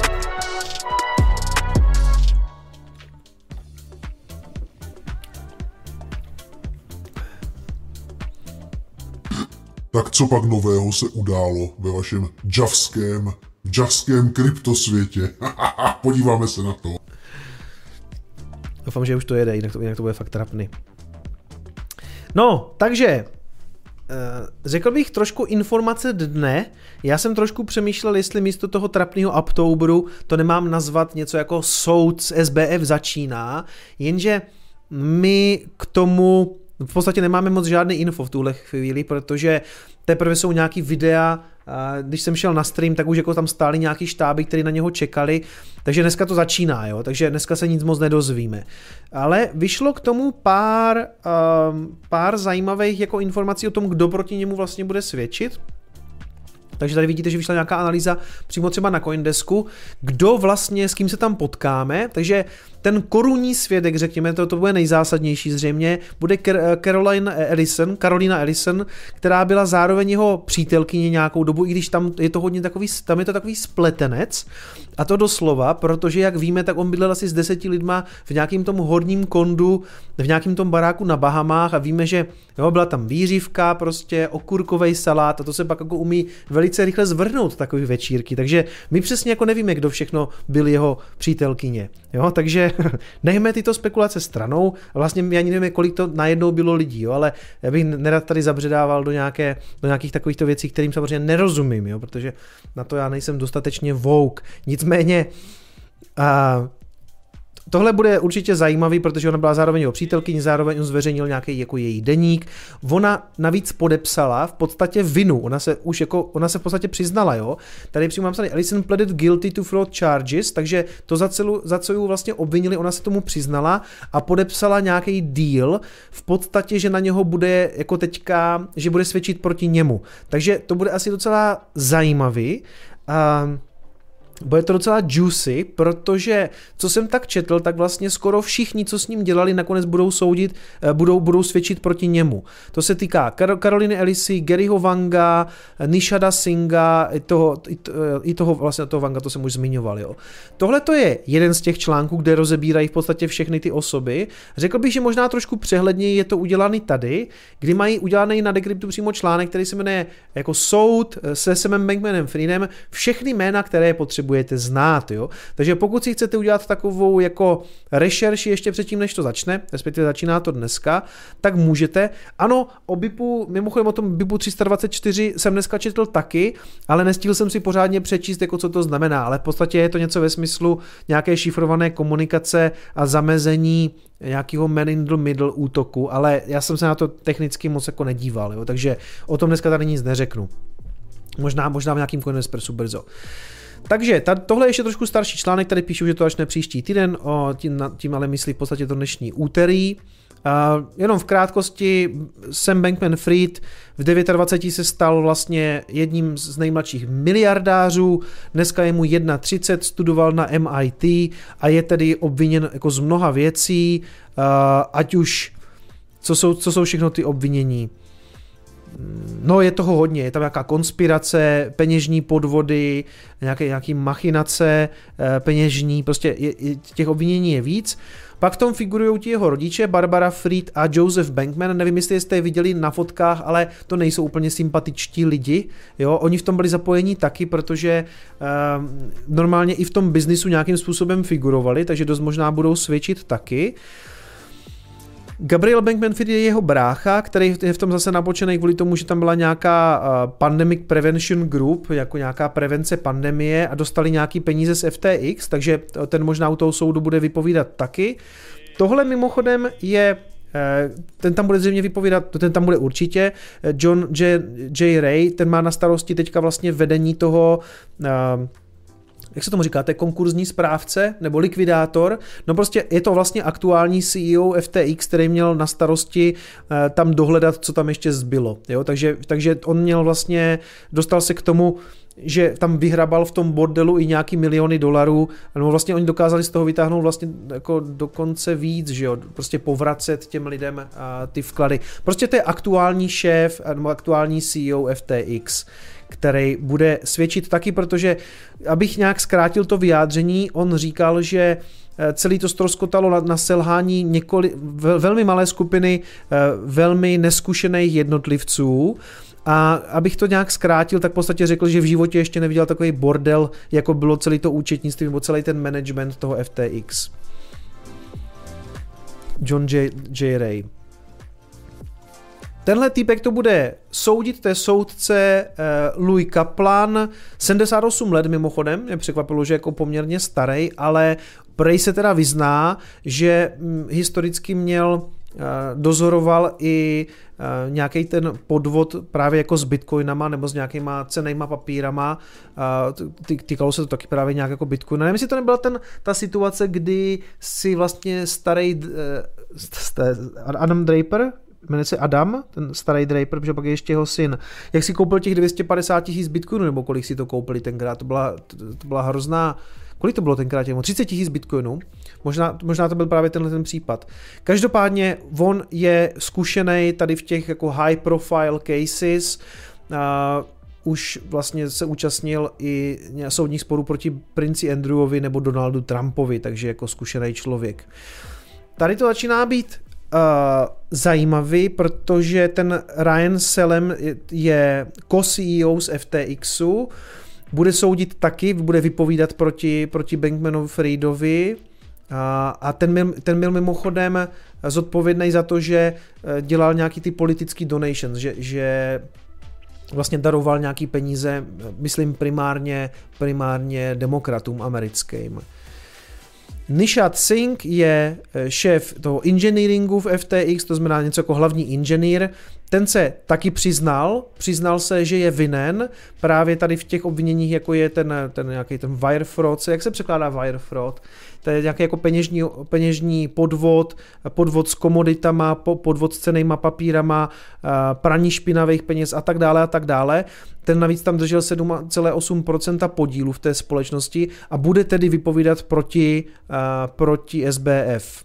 Jo, Tim Draper. A on jeho syn se jmenuje Adam Draper, já si je pletu. Carolina Ellison, to bude nejzajímavější, protože je to jeho bývalá přítelkyně, jak jsem říkal, šéfka Alameda Research, oni mezi sebou vlastně mezi FTX a Alamedou měli víceméně nataženou přímou linku a posílali si tam penízky tam a zpátky, včetně těch uživatelských vkladů, takže to ona asi velice ráda nám tam popovídá. Byla jeden z těch jeho blízkých přátel a kolegů, kteří s ním žili, kteří žili s tímto kryptomagnátem padlým. A mimochodem tady Decrypt ještě píše, že Decrypt exkluzivně odhalil, že Carolina Ellison byla fascinována rasovou vědou a polyamorií. Pokud nevíte, polyamorie je to je jako ta láska k více osobám, jo? Což si myslím, že tam jako ve velkým probíhalo v tom menšnu, v tom kondu, v tom 10. patře. Jo? Takže ona se tím zřejmě zabývala i po nějaké jako vědecké stránce, nevím jak moc, ale taky o tom, že jako velmi často blogovala. Takže to bude zajímavé ještě, jak se budou jako rozkrývat tady ta drbárna, jako co všechno se dělo v tom bytě. To bude sranda, no. A navíc tam samozřejmě jako všichni ještě dávali nějaký povzbuzující látky, řekněme, možná ne úplně legální, takže jako jestli budou vycházet na povrch tyhle ty informace, tak jako z toho určitě jako možná, asi z toho nějaký kryptobizárek padne, no, to bude sranda. Ještě další FTX spoluzakladatel Gary Wang, ten se taky přiznal. Já jsem mimochodem, mě jako překvapilo, kolik jich se přiznalo, jakože jsem myslel, že v Americe je spíš běžný říct, že řeknete nevinen a zbytek necháte na tom právníkovi, že tyhle ty díly vlastně jako se moc nedělají. A tady to vypadá, že jim někdo fakt jako řekl, hele, jako radši se přiznejte, uděláme tady nějaký deal, že když budete svědčit proti němu, tak dostanete míň let, nebo dali jim asi zajímavou nabídku, protože vlastně skoro všichni, co s ním dělali, se přiznali k těm činům a budou teďka proti němu vypovídat, jo? Takže zajímavý. Martin Kolář, oni dojednotovali obě party, jinak je tom peckovní dokument na YouTube. Jo, hele, slyšel jsem, že vlastně posílali peníze i republikánům, takže mimochodem tam ještě vyšla na povrch jedna informace a to, že údajně SBF chtěl uplatit Trumpa, aby Trump vůbec nekandidoval v dalších prezidentských volbách, tedy příští rok. A údajně mu i někdo jako vrátil tu informaci od Trumpa, že by to jako šlo, že by Trump nekandidoval a že by je to stálo $5 miliard. Jo. Což já nevím, protože ta informace pochází z velmi kontroverzní knížky, kterou teďka vydal ten... Já to tady někde máme, za chvilku se k tomu zřejmě dostanem. Jo, tady to mám, že... Ne, to je jiná věc. Jo, ale oni už začínají vycházet na povrch zajímavé informace díky tomu soudu. Víme, že Kevin O'Leary, to je takový ten Mr. Wonderful, takový ten plešatej, dostával od SBFka zaplaceno, údajně odpracoval nějakých asi 20 hodin, dal 20 nějakých postů na sociální sítě a absolvoval s ním jeden virtuální oběd a asi 50 nějakých podpisů a dostal za to necelých 16 milionů dolarů. Jo? Kevin O'Leary, to je takový ten, co dělá Shark Tank, jo? Já vám ho najdu. Tady možná bude taky, ať nechodíme zbytečně. O'Leary, Kevin O'Leary. Napsal jsem to dobře, že jsem to napsal blbě. To je tady ten týpek. It's going to be at FTX. If there's ever a place I could be that I'm not going to get in trouble, it's going to be at FTX. No a tady je šíloval, jo? Takže za tady to šílování si samozřejmě nechal dobře zaplatit. Že jsem to napsal blbě. Jak jsem napsal? A nevím, to je jedno. Prostě je to tady ten plešatej týpek, nechal si zaplatit za ten endorsement 16 milionů a teď se tak trošku tváří, že se to nikdy nestalo. Takže to je takový jako základní přehled těch lidí, tady mimochodem další jako spousta jmen, které podle mě už nejsou jako tak důležitý. Hlavně je důležitá Carolina Ellison, že jo, to bude zajímavý, pak ještě ten Gary Wang, to je ten spoluzakladatel, jeho rodiče asi nic moc proti němu neřeknou, ještě bude zajímavý, co bude říkat ten John J. Ray, co má teďka na starosti tu zprávu. Je to správce konkurzní podstaty, nebo jak se té věci říká, já hrozně nesnáším tady ty právní pojmy, protože si je to nepamatuju. Nebo likvidátor, což je možná to samý plus minus.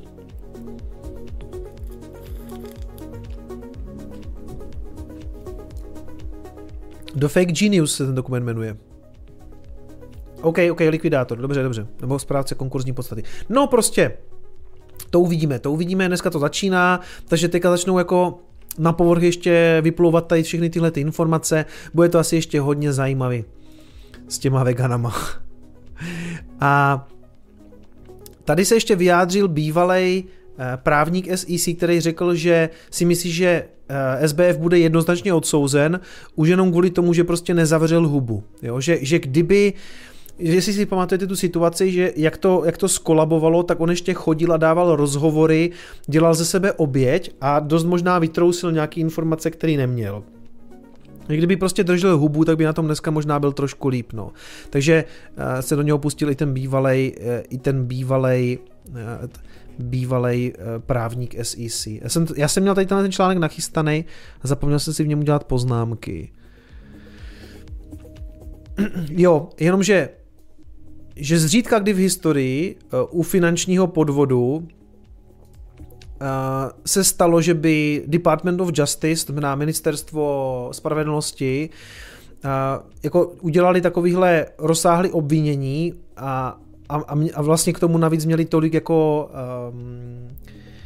důkazů a svědků, že ve výsledku by se jim to jako nepovedlo, jo? V podstatě tady píšou, takže no, já si myslím, že to je taky jednoznačný, že to bude asi, no, že možná to bude i rychlej proces. A tady ten článek o tom, že vlastně nabídl 5 miliard dolarů, nebo takhle, že jedna z, jako co chtěl udělat, SBF, chtěl nabídnout Trumpovi, aby už nekandidoval a údajně, píše to ten Michael Lewis ve své knížce, která se jmenuje, jak se ta knížka jmenuje? Jo, ten Michael Lewis mimochodem je autor knížky The Big Short, ale ta nová knížka se jmenuje Going Infinite, The Rise and Fall of a New Tycoon a mimochodem jsem četl, a tady o tom psal Coffee Zilla, to už jsem si sem asi nestihl dát, ale těsně přesně, když jsem šel na stream, jsem viděl, že Coffee Zilla psal, že to četl a že my to číst nemusíme rozhodně, protože je to v podstatě celý obhajoba Sama Bankmana-Frieda, jo, že nevím moc, proč to takhle napsal ten Michael Lewis, ale že tohle to je hodně nepotvrzená informace, jo? To moc to jako neberte jako nějaký fakt, protože on to prostě píše v té knížce, která údajně je fakt jako celá dost jako obhajoba SBFka. A s tím, že teda tohle se teda údajně stalo taky, ale možná to, jestli to není nějaký odvedení pozornosti od úplně jiných problémů, nevím, no. Tady to mimochodem říká, jo? Můžeme si to pustit. One of the most shocked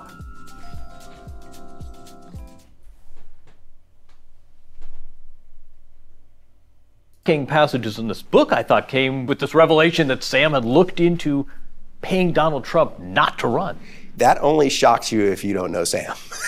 Sam's thinking, we could pay Donald Trump not to run for president. Like, how much would it take? Did he get an answer? So he did get an answer. He was floated. Takže to byl jako přímo jeho nápad, jo? Že SBF si prostě vymyslel, že by uplatili Trumpa, aby nekandidoval. There was a number that was kicking around, and the number was kicking around when I was talking to Sam about this was $5 billion. Sam was not sure that number came directly from Trump. Wait. So Sam's looking into paying Trump not to run, and he actually didn't have come from Trump himself, but he actually got a price. He got one answer. Yes. The question Sam had was not just is $5 billion enough to pay Trump not to run, but was it legal? Well, why didn't? On nevěděl, jestli je to legální, že jo, jestli takovou věc může vůbec udělat. This happened. Why didn't you follow through? Well, they were still having these conversations when FTX blew up. So why it didn't happen? He didn't have $5 billion anymore. Approached for comment by 60 Minutes, neither former President Trump nor Senator McConnell responded. Last November, in a matter of days, mega billionaire Sam Bankman-Fried lost virtually everything, and he soon faced an onslaught of federal fraud charges. No, tím, že to zkrachovalo, tak je celý tenhle ten problém asi vyřešený. Ovšem my fakt jako nevíme, jestli k tomu došlo nebo ne. Jo, jestli si to někdo z nich prostě nevymyslel a jestli se vůbec ta informace třeba dostala k Trumpovi. Jo, takže jako tohle je velká spekulace, jo, to bych bral hodně s rezervou.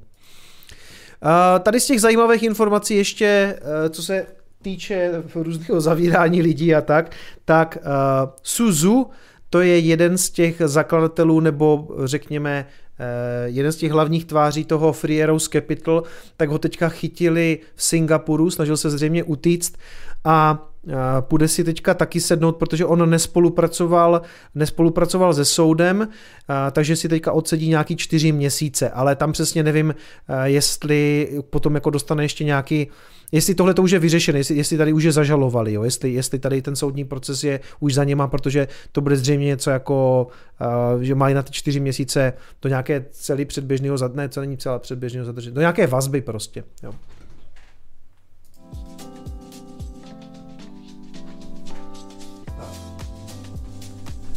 Takže ještě Suzu a Three Arrows Capital a teď tady mám to, co se řešilo hodně minulý týden a to, že grillovali opět po nějaké době Garyho Genslera v House Financial Service Committee, to znamená to nějaká ta komise pro finanční služby v rámci kongresu. Nicméně popravdě na to, jak dlouho tam roustili a to, že tam byl v podstatě sám, že to byl jako ten jediný jejich jak kdyby svědek, který ho tam měli, tak jsme se jako nic moc nedozvěděli. V podstatě z toho mám tady klasickýho nejvíc jako drtil senátor Patrick McHenry, který už jsem tady ukazoval víckrát, což je v celku, jako bych řekl, takový přítel kryptoměn. Myslím si, že on se kdysi vyjadřoval vlastně je takovýto video, kde on říká Bitcoin, nebo Satoshi Nakamoto, co tam říká, Bitcoin is real, the blockchain technology is real, je tady nějaká postava Satoshiho Nakamoto, která to jako vymyslela. Myslím si, že on to chápe, jo? Že to je jako náš člověk.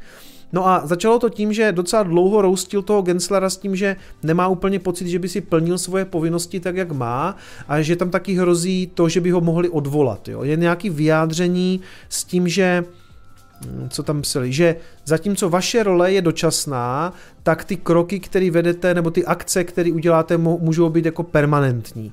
Takže docela mu tam dával, pak se optal na pár přímých otázek, včetně toho, jestli je Bitcoin cenný papír, nebo jestli je to komodita.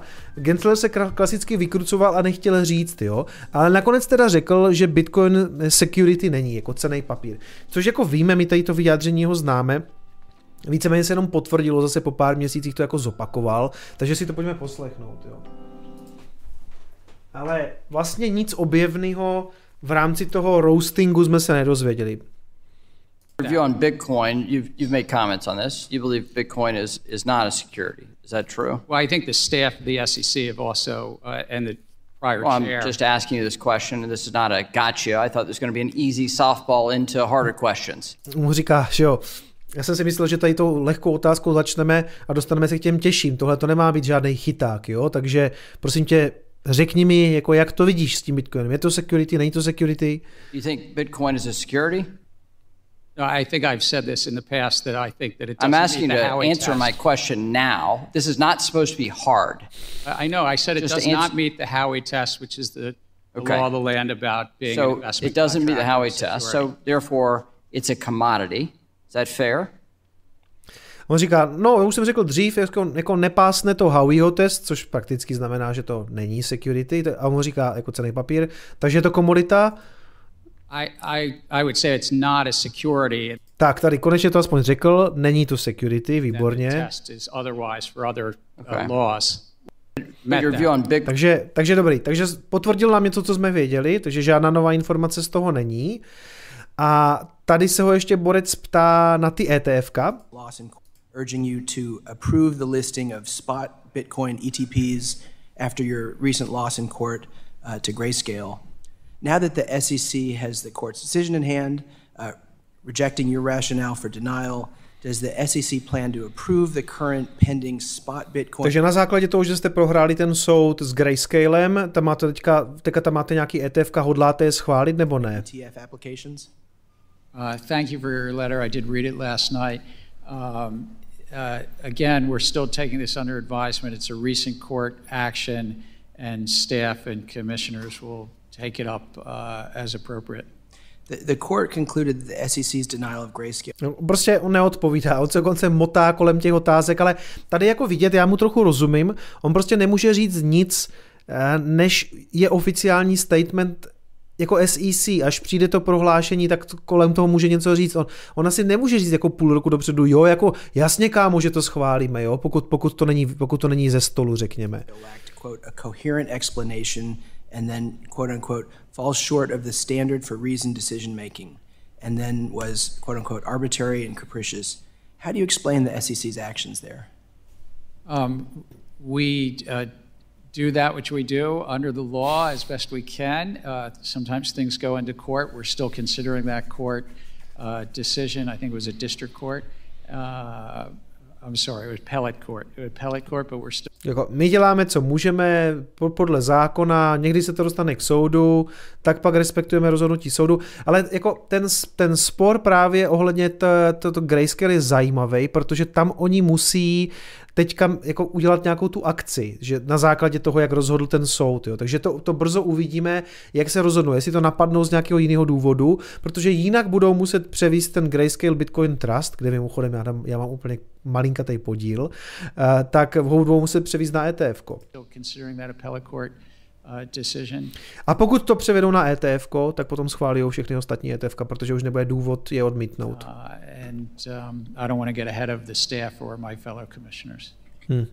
Takže nic, že? Takže klasicky vlastně nevíme skoro. Nic jsme se nedozvěděli. Tady přemýšlím, jestli ještě nějaký video, co jsem chtěl pustit z toho. Tam ještě potom se řeší, jestli Pokémon kartička je nebo není securities, ale fakt jako na to, že ho tam měli vlastně pár hodin, tak není z toho žádný outcome, prostě, který by se ta... Já jsem původně chtěl ten stream právě jako nazvat taky jako něco jako grilování Genslera, ale vzhledem k tomu, že z toho fakt není skoro žádný zajímavý výstup, tak jsem zavrhl tady to téma, jo. Ale ještě zkusíme Gensler Pokémon. Pokémon Media. No a tady se ho právě ptá, jestli Pokémon kartičky jsou cenný papíry, jo? To je zajímavý. Suppose I would have purchased a Pokémon card. Would doing so constitute a security transaction? You could purchase a Pokémon card. I don't know what the context is, but if you just... Já nevím, jaký je ten kontext, ale obecně Pokémon kartička není cenný papír. If I purchase a Pokémon card, is that a security transaction? That's not a security. Okay. If I were to purchase a tokenized. A když to bude tokenizovaná Pokémon kartička. Pokémon card on a digital exchange via a blockchain, is that a security transaction? I'd have to know more. Okay. Musel bych vědět víc. So for you, the process of tokenization is what transforms a non-security transaction into a security transaction? Look, if the investing... I thought you were technology neutral. If the investing... A klasicky zase jede ten Howeyho test. Jestliže ta strana očekává zisk, Pak je to prodej cenného papíru.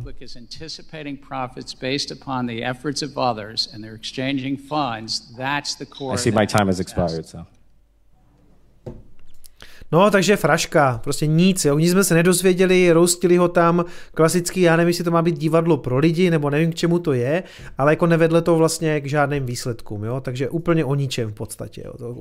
O čem vám tady vlastně mám referovat, jako tady Forbes toho má pěkné fotky, jo? To se jim povedlo. By mohl dělat náhleďáky na YouTube videa, že? Ach jo. Ty vole, co bude dál? Gensler na náhledácích na YouTube.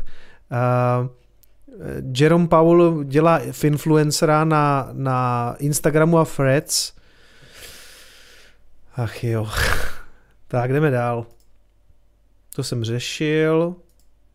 A o tom jsme si už taky vykládali. Jo, že co se týče těch ETF-ek. Že teda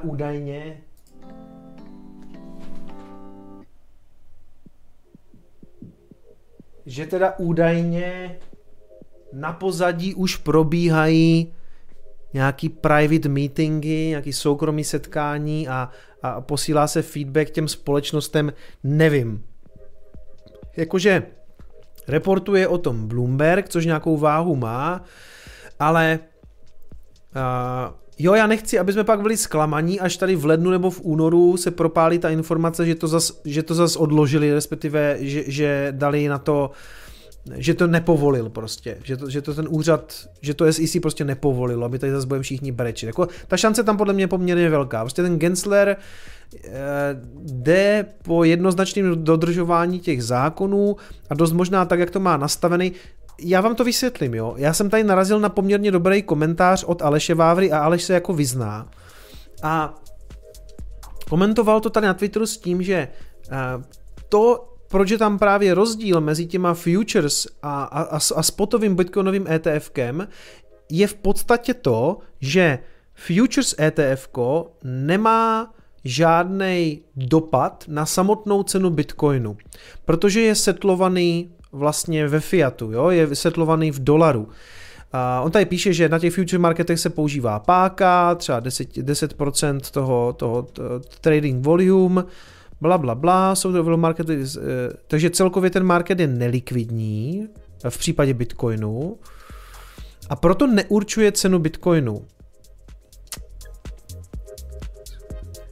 Je to, jako má to...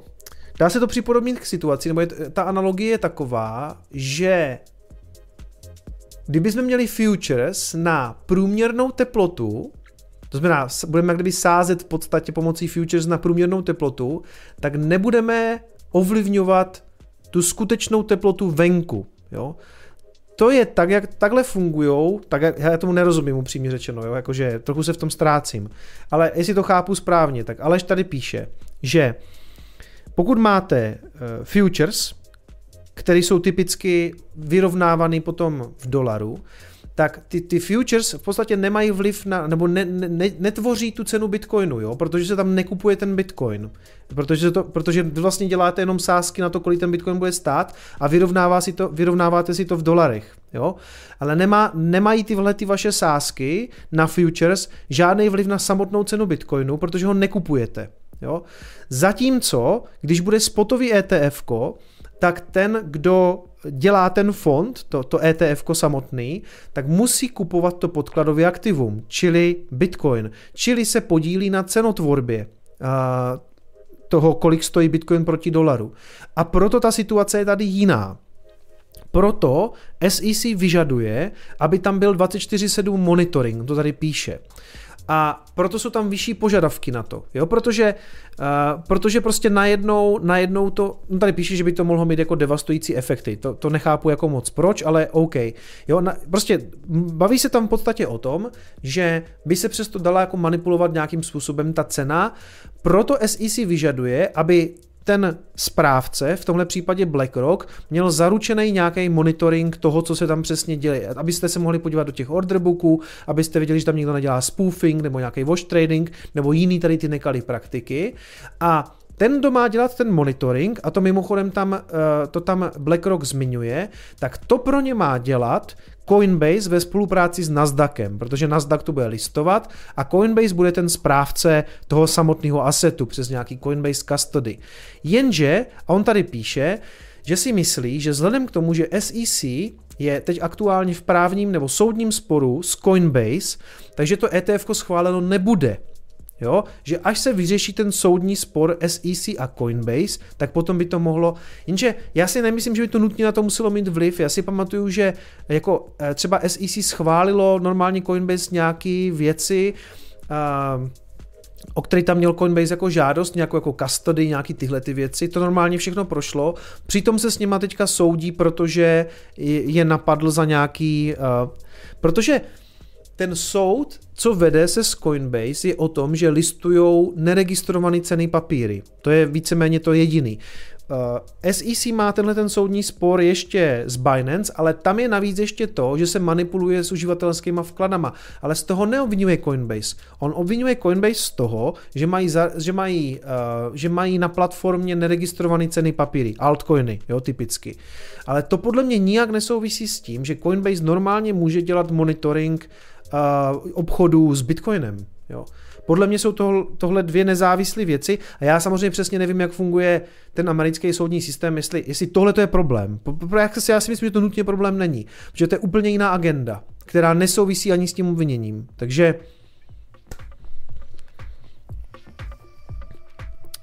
tady píše Everyday Algonaut, určitě futures trh mají vliv na trh s Bitcoinem. Hele, nevím, upřímně nevyznám se v tom, já jsem nikdy žádný futures neobchodoval. Tak jak to tady popsal Aleš, jsem to tak pochopil, jo, s tím, že se to vlastně vyrovnává v dolarech a vy nekupujete ten samotný Bitcoin, tak vlastně nehýbete s nabídkou a poptávkou u Bitcoinu. Jestli to chápu správně, nevím, já jsem z toho trochu zmatený z toho vyjádření. Futures markets use leverage, blablabla, and it is why this does not determine the price of Bitcoin itself due to the settlement against money. Is the same analogy as a cash futures on average temperature not affecting the actual outside temperature? Yes, there are exceptions for rare liquid market. Ano, jsou zde výjimky pro velmi likvidní futures, které můžou hýbat se spotovou cenou, jako je S&P 500, ale to je kvůli tomu, že je tam brutální likvidita. Druhá věc, spot trades in the case of ETFs unit, much more buying power because you have to pay in full for the trades realized. So when you sell a spot ETF, someone, the person who bought it has to be money. No... Nicméně, vlastně tady budu souhlasit se Sergejem. Sergej Lavočkin tady píše, jestli BlackRock utře, tak Gary potáhne velmi rychle. Já si totiž taky myslím, že BlackRock má poměrně velký vliv a má ty správné páky a provázky natáhany až do Washingtonu. A jako myslím si, že nejsou moc zvyklí na to, aby s nima někdo vyjebával, jo. A ta historie těch ETF to dokládá. 571 nebo 570 žádostí, z toho jenom jednou to neprošlo kvůli tomu, že to byl celkově i nějaký nový princip, jo. To byly nějaký ty akcie na neznámý vlastníky, něco takového. To není důležitý. Důležitý je jenom, že jednou jedinkrát ve velmi specifickém případě, ve velmi speciálním případě jim to neprošlo. A tyjo, i když v roce 2008 byla ta krize, tak to, co udělali ti politici, konec konců i centrální banka Fed, bylo to, že zvedli telefon a zavolali do BlackRocku, ať navrhne řešení, jo, co s tím, jo, kam přesně pouštět ty injekce té likvidity, kolik komu dát z těch bank, jako co přesně dělat. Celý ten záchranný balíček v podstatě spolu vymýšlel BlackRock. Proč? Protože má absolutně největší profesionály, má daleko větší profesionály, protože to jsou úplně jinak placený místa, než jako sedět někde na ministerstvu financí, jo. Takže to je stejný, jak u nás by politici asi taky žádali o pomoc někoho, kdo tomu reálně rozumí. Jo? Takže jako, nevím, jako v tuhle chvíli říkám 70/30, možná 80/20, že to projde. Jo? Jenom prostě nechávám si tam poměrně velký prostor, protože si myslím, že Gary je v tomhletom jako trochu magor a dost možná to neprojde. Jako ta šance tam prostě je, tak jenom abyste s tím počítali. When BitBoy, tady píše Huja, já myslím, že pomaličku jdeme na něho. Ještě jedna taková, řekněme, bullish informace. MicroStrategy koupilo další bitcoiny, takže Sailor se s tím fakt nesere. Nakoupil dalších 5 500 za 147 milionů. A jak někdo psal, je to buď největší borec nebo největší blázen. Já si myslím, že mu ta sázka nakonec vyjde a jednou to bude jako, jednou se k tomuhle tomu budeme vracet s tím, že to byly fakt jako docela dobrý, že to byla docela dobrá sázka. Takže teď nakoupil za průměrnou cenu 27 000, tím pádem MicroStrategy aktuálně drží 158 000 bitcoinů 245 v celkové hodnotě 4,7 miliardy. Průměrná cena nakoupeného bitcoinu je 29 582. No. Takže tak, takže ten se toho nebojí. Když se to rozhodne, Bejku? Ty ETFka většinou mají všechny být schváleny nebo naopak neschváleny během ledna, února a března. Myslím si, že většina toho padá někam na... Myslím, že 10.1. už je tam ten ARK Invest. Já to zkusím tady vygooglit. Já to zkusím vyxovat. Bitcoin, ETF, deadline... Myslím, že první je ARK Invest Cathy Wood právě.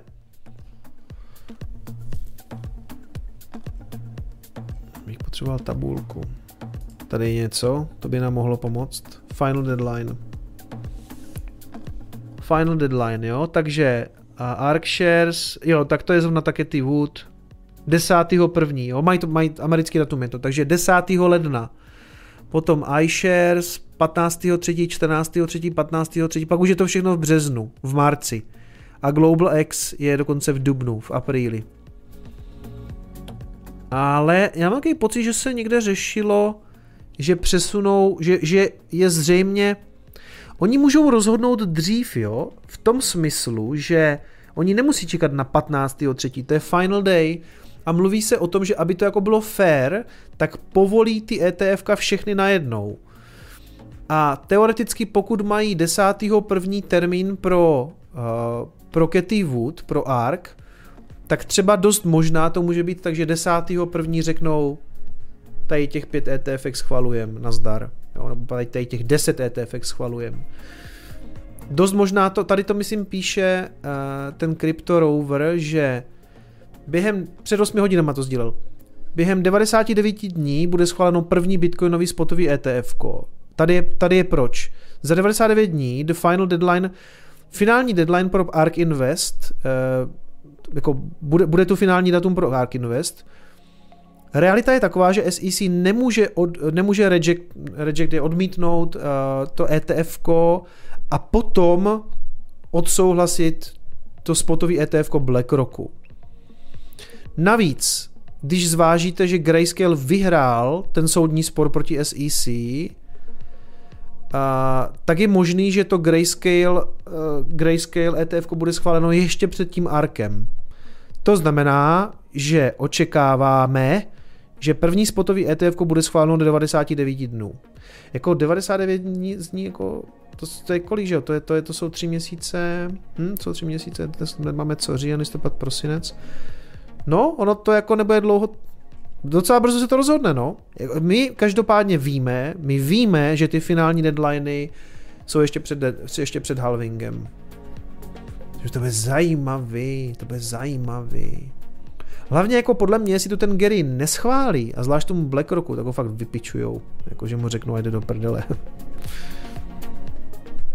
Tak jdeme na toho BitBoye. Takže BitBoy, už jsem to tady zmiňoval mockrát. BitBoy je tady ten super týpek Ben Armstrong, který víceméně byl ukončen ve své vlastní show, kdy zbytek té jeho produkční skupiny řekl, že se s ním rozloučili, protože se nechoval úplně hezky na tom pracovišti, zneužíval nějaký látky. Do toho jsem tady pouštěl video, kde se omlouval, že navíc jako měl aféru, že zradil svou rodinu, že bral nějaký steroidy, protože chtěl se dostat jako in shape, jo, tak do toho prostě lehce něco přisypnul, možná i nějaký jiný látky, to bych řekl, že rozhodně, když vidím některé jeho videa, tak přijdou trošku přisněžený zkrátka. No a teď ho nenapadlo nic lepšího, než že pojede za jedním z těch bývalých kolegů, který mu údajně sebral Lambo. Fakt vymyslíte, jenom v kryptu se vám taková věc stane. Takže nastranný BitBoy jel za tím Carlosem, on se jmenuje Jak se ten týpek jmenuje? BitBoy reportedly been arrested live streaming former business. BitBoy Carlos Diaz. Jel za Carlosem Diazem k němu domů s tím, že si to tam s ním vyříká, protože Carlos má jeho Lambo, jo? Takže jdeme se na to podívat. Hoši, to fakt nevymyslíte, to je prostě, z toho jednou bude film. Takže tohle je mimochodem celý ten livestream, protože on se rozhodl, že nejenom, že tam pojede si pro to Lambo, ale celý nám to odstreamuje. Prostě to je tady vidět fakt to odhodlání, ta odevzdanost té profesi, jo? Ne, to ne jak já.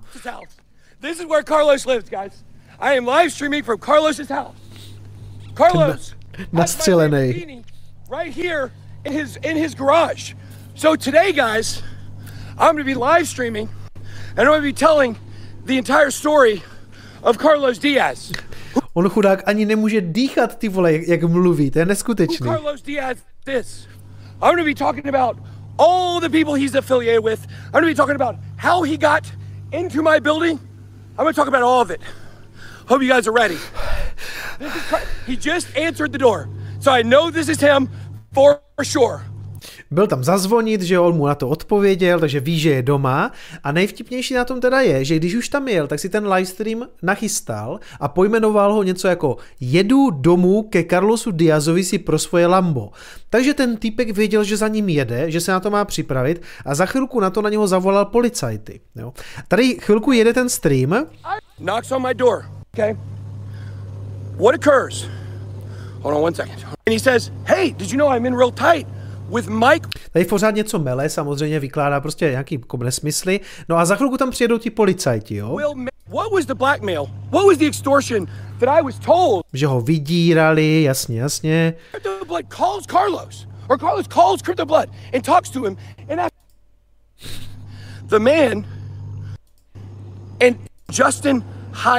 Blablabla, jasně. I'm standing up for it and I'm saying no more, Carlos. Jo, výpal, jo, řešíte něco jiného, vyřešíte daně, správně. No more. Show his face. A hlavně klasicky na Američana tam má celou dobu těch 14 minut nastartovaných tady nějakou tu F-150 nebo čím to přijel. When I see a car come down the street, I have to think about protecting myself. And now Mele, kde to je policajti? A už to tady je. Tak.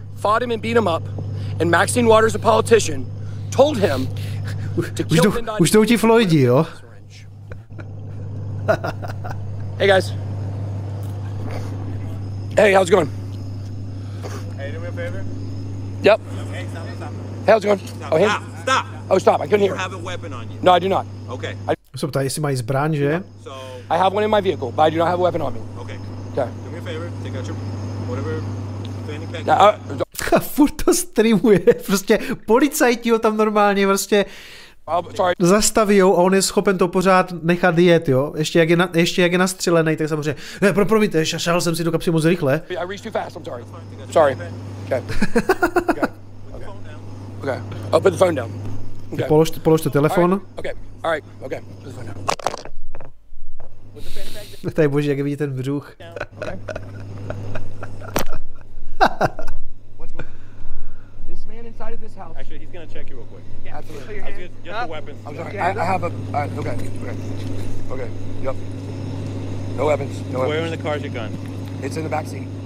On řekl, že ještě, že v autě ale zbraň má, to zase udělal jako férově, že řekl, že v autě má zbraň. A jestli jste se ptá, je někdo ještě v tom autě? Jo, někdo je v autě. Who is in my car? Kdo je v mém autě? Kdo je ve vašem autě? Kdo je v mém autě? Who's in your car?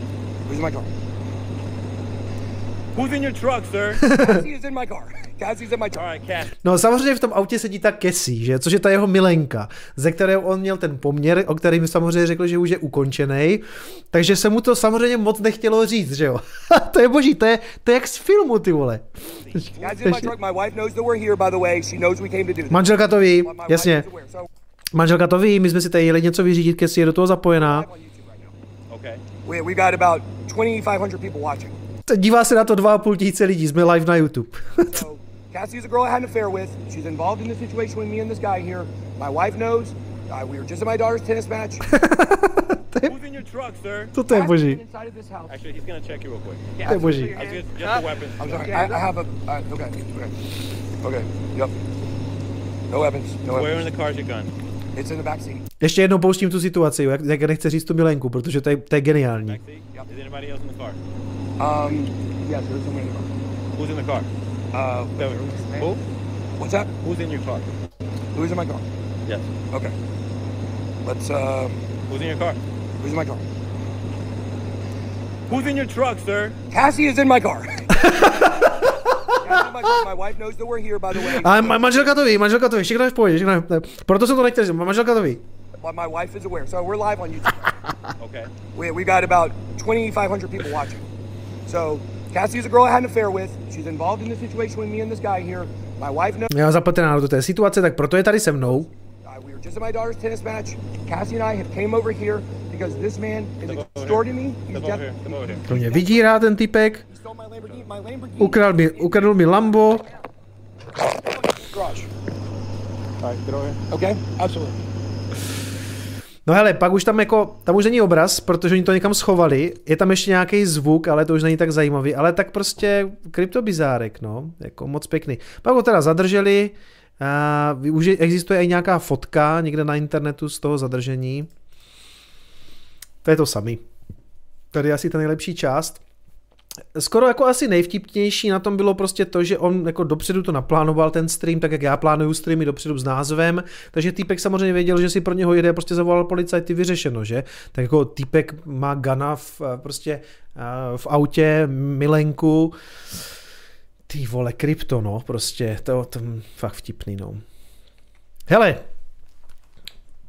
to je, ještě tady mám teda jednu zprávu poslední a to je tady zajímavé informace ohledně Etherea.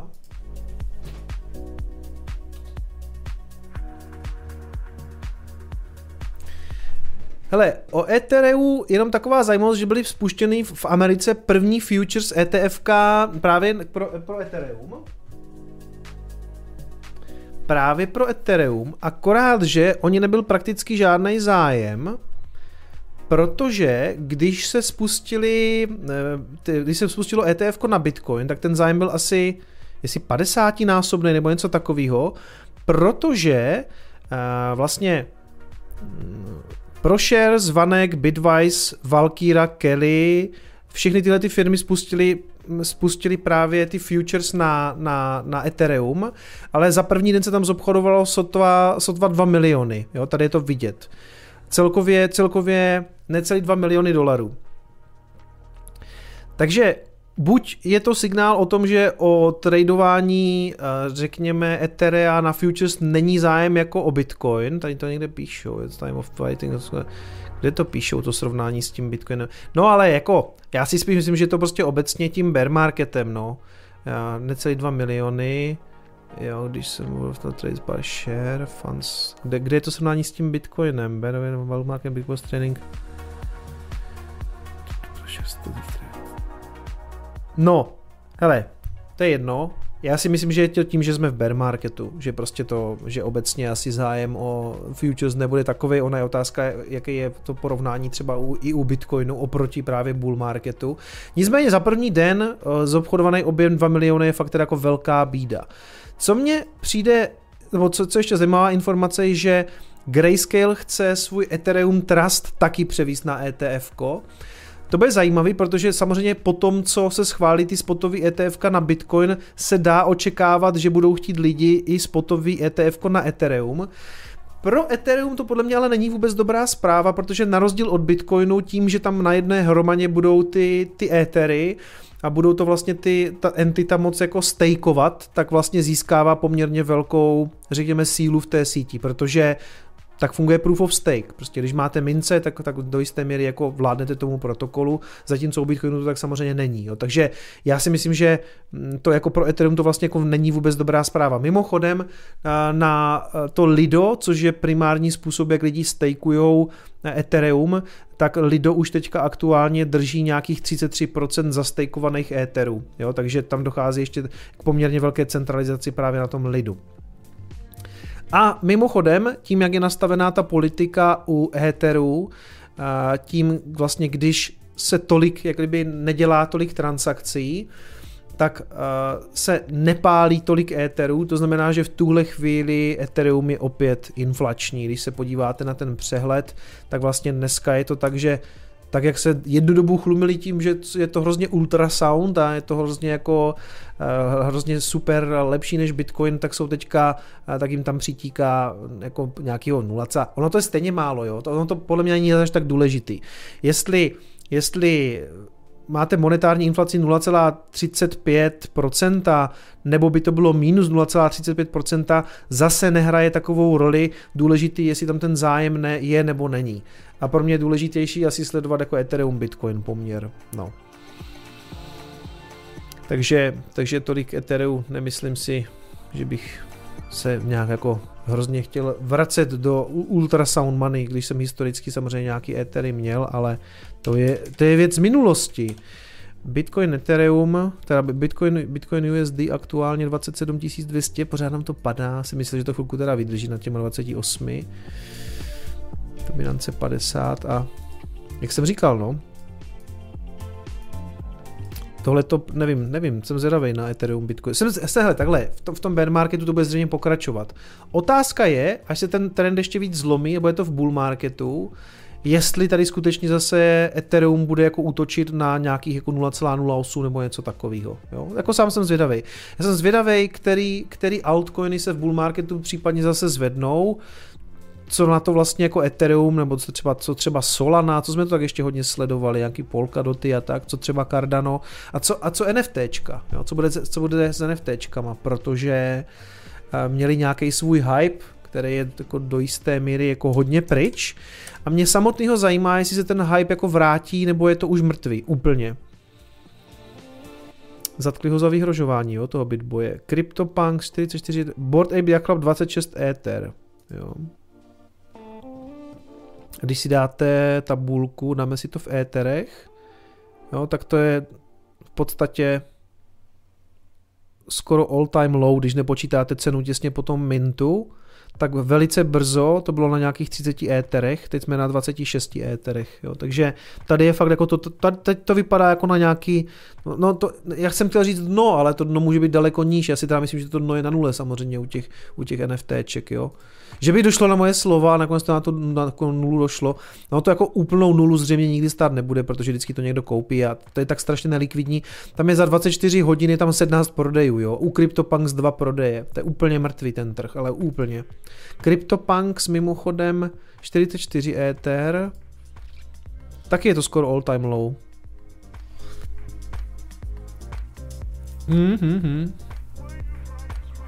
OK, takže končíme klasicky na NFTčkách. Přátelé, to je všechno, co já jsem si pro vás dneska připravil, protože víc obsahu skutečně nemám, ten Uptober skutečně nebyl úplně dvakrát nosný téma. Příští týden, ještě nebojte se, ještě se podívám na donaty. Připomínám, že příští týden v úterý si tady budeme povídat s Kubou Hlavenkou o tom, co dělá ToBe Miner, taky se možná ještě vrátíme do té Paraguaje, nebo si o tom ještě něco povíme, proč si vybrali zrovna tu Paraguay pro tu těžbu, kde těží třeba jinde, těch otázek asi bude hodně. A potom týden na to tady bude Matěj Žák z Trezoru a můžu rovnou prozradit, že to stream bude určitě taky hodně zajímavý s Matějem, protože možná na tom streamu nám řekne něco o nějakých novinkách, nevím, no uvidíme. Hele, přečtu ještě ty donaty, To je Honza Pobořil, by to jsem četl, Dominik Ruček jsem četl, Sajbu jsem četl, Roman Nakotel, Kouky posílá 32 korun, ahoj, pozdrav prosím přes stream Štefana, ahoj Štefane a děkuji za 5000 Satoshi, Kouky. A Vevis posílá na kotel, super tvorba, děkuju. A Martin posílá necelý $3 na pivo. Přátelé, já vám moc děkuju, jak říkám, dneska tady nic lepšího nevyčaruju. A myslím si, že aspoň o těch novinkách jsem jako poreferoval. Začíná nám soud s SBFkem, takže by to mohl být taky brzo zajímavý content do nějakého Coinespressa, možná do kryptobizáru. A já bych samozřejmě hrozně chtěl, aby ještě pokračovala ta sága s tím BitBoyem, protože po dlouhé době tohle to je fakt jako extrémně vtipná story. No. Takže to by byl moc rád, protože to by bylo taky na nějaký kryptobizár. Hele, moc vám děkuju za donaty, díky, že jste se mnou a pamatujte si, že peníze nejsou všechno. Čau!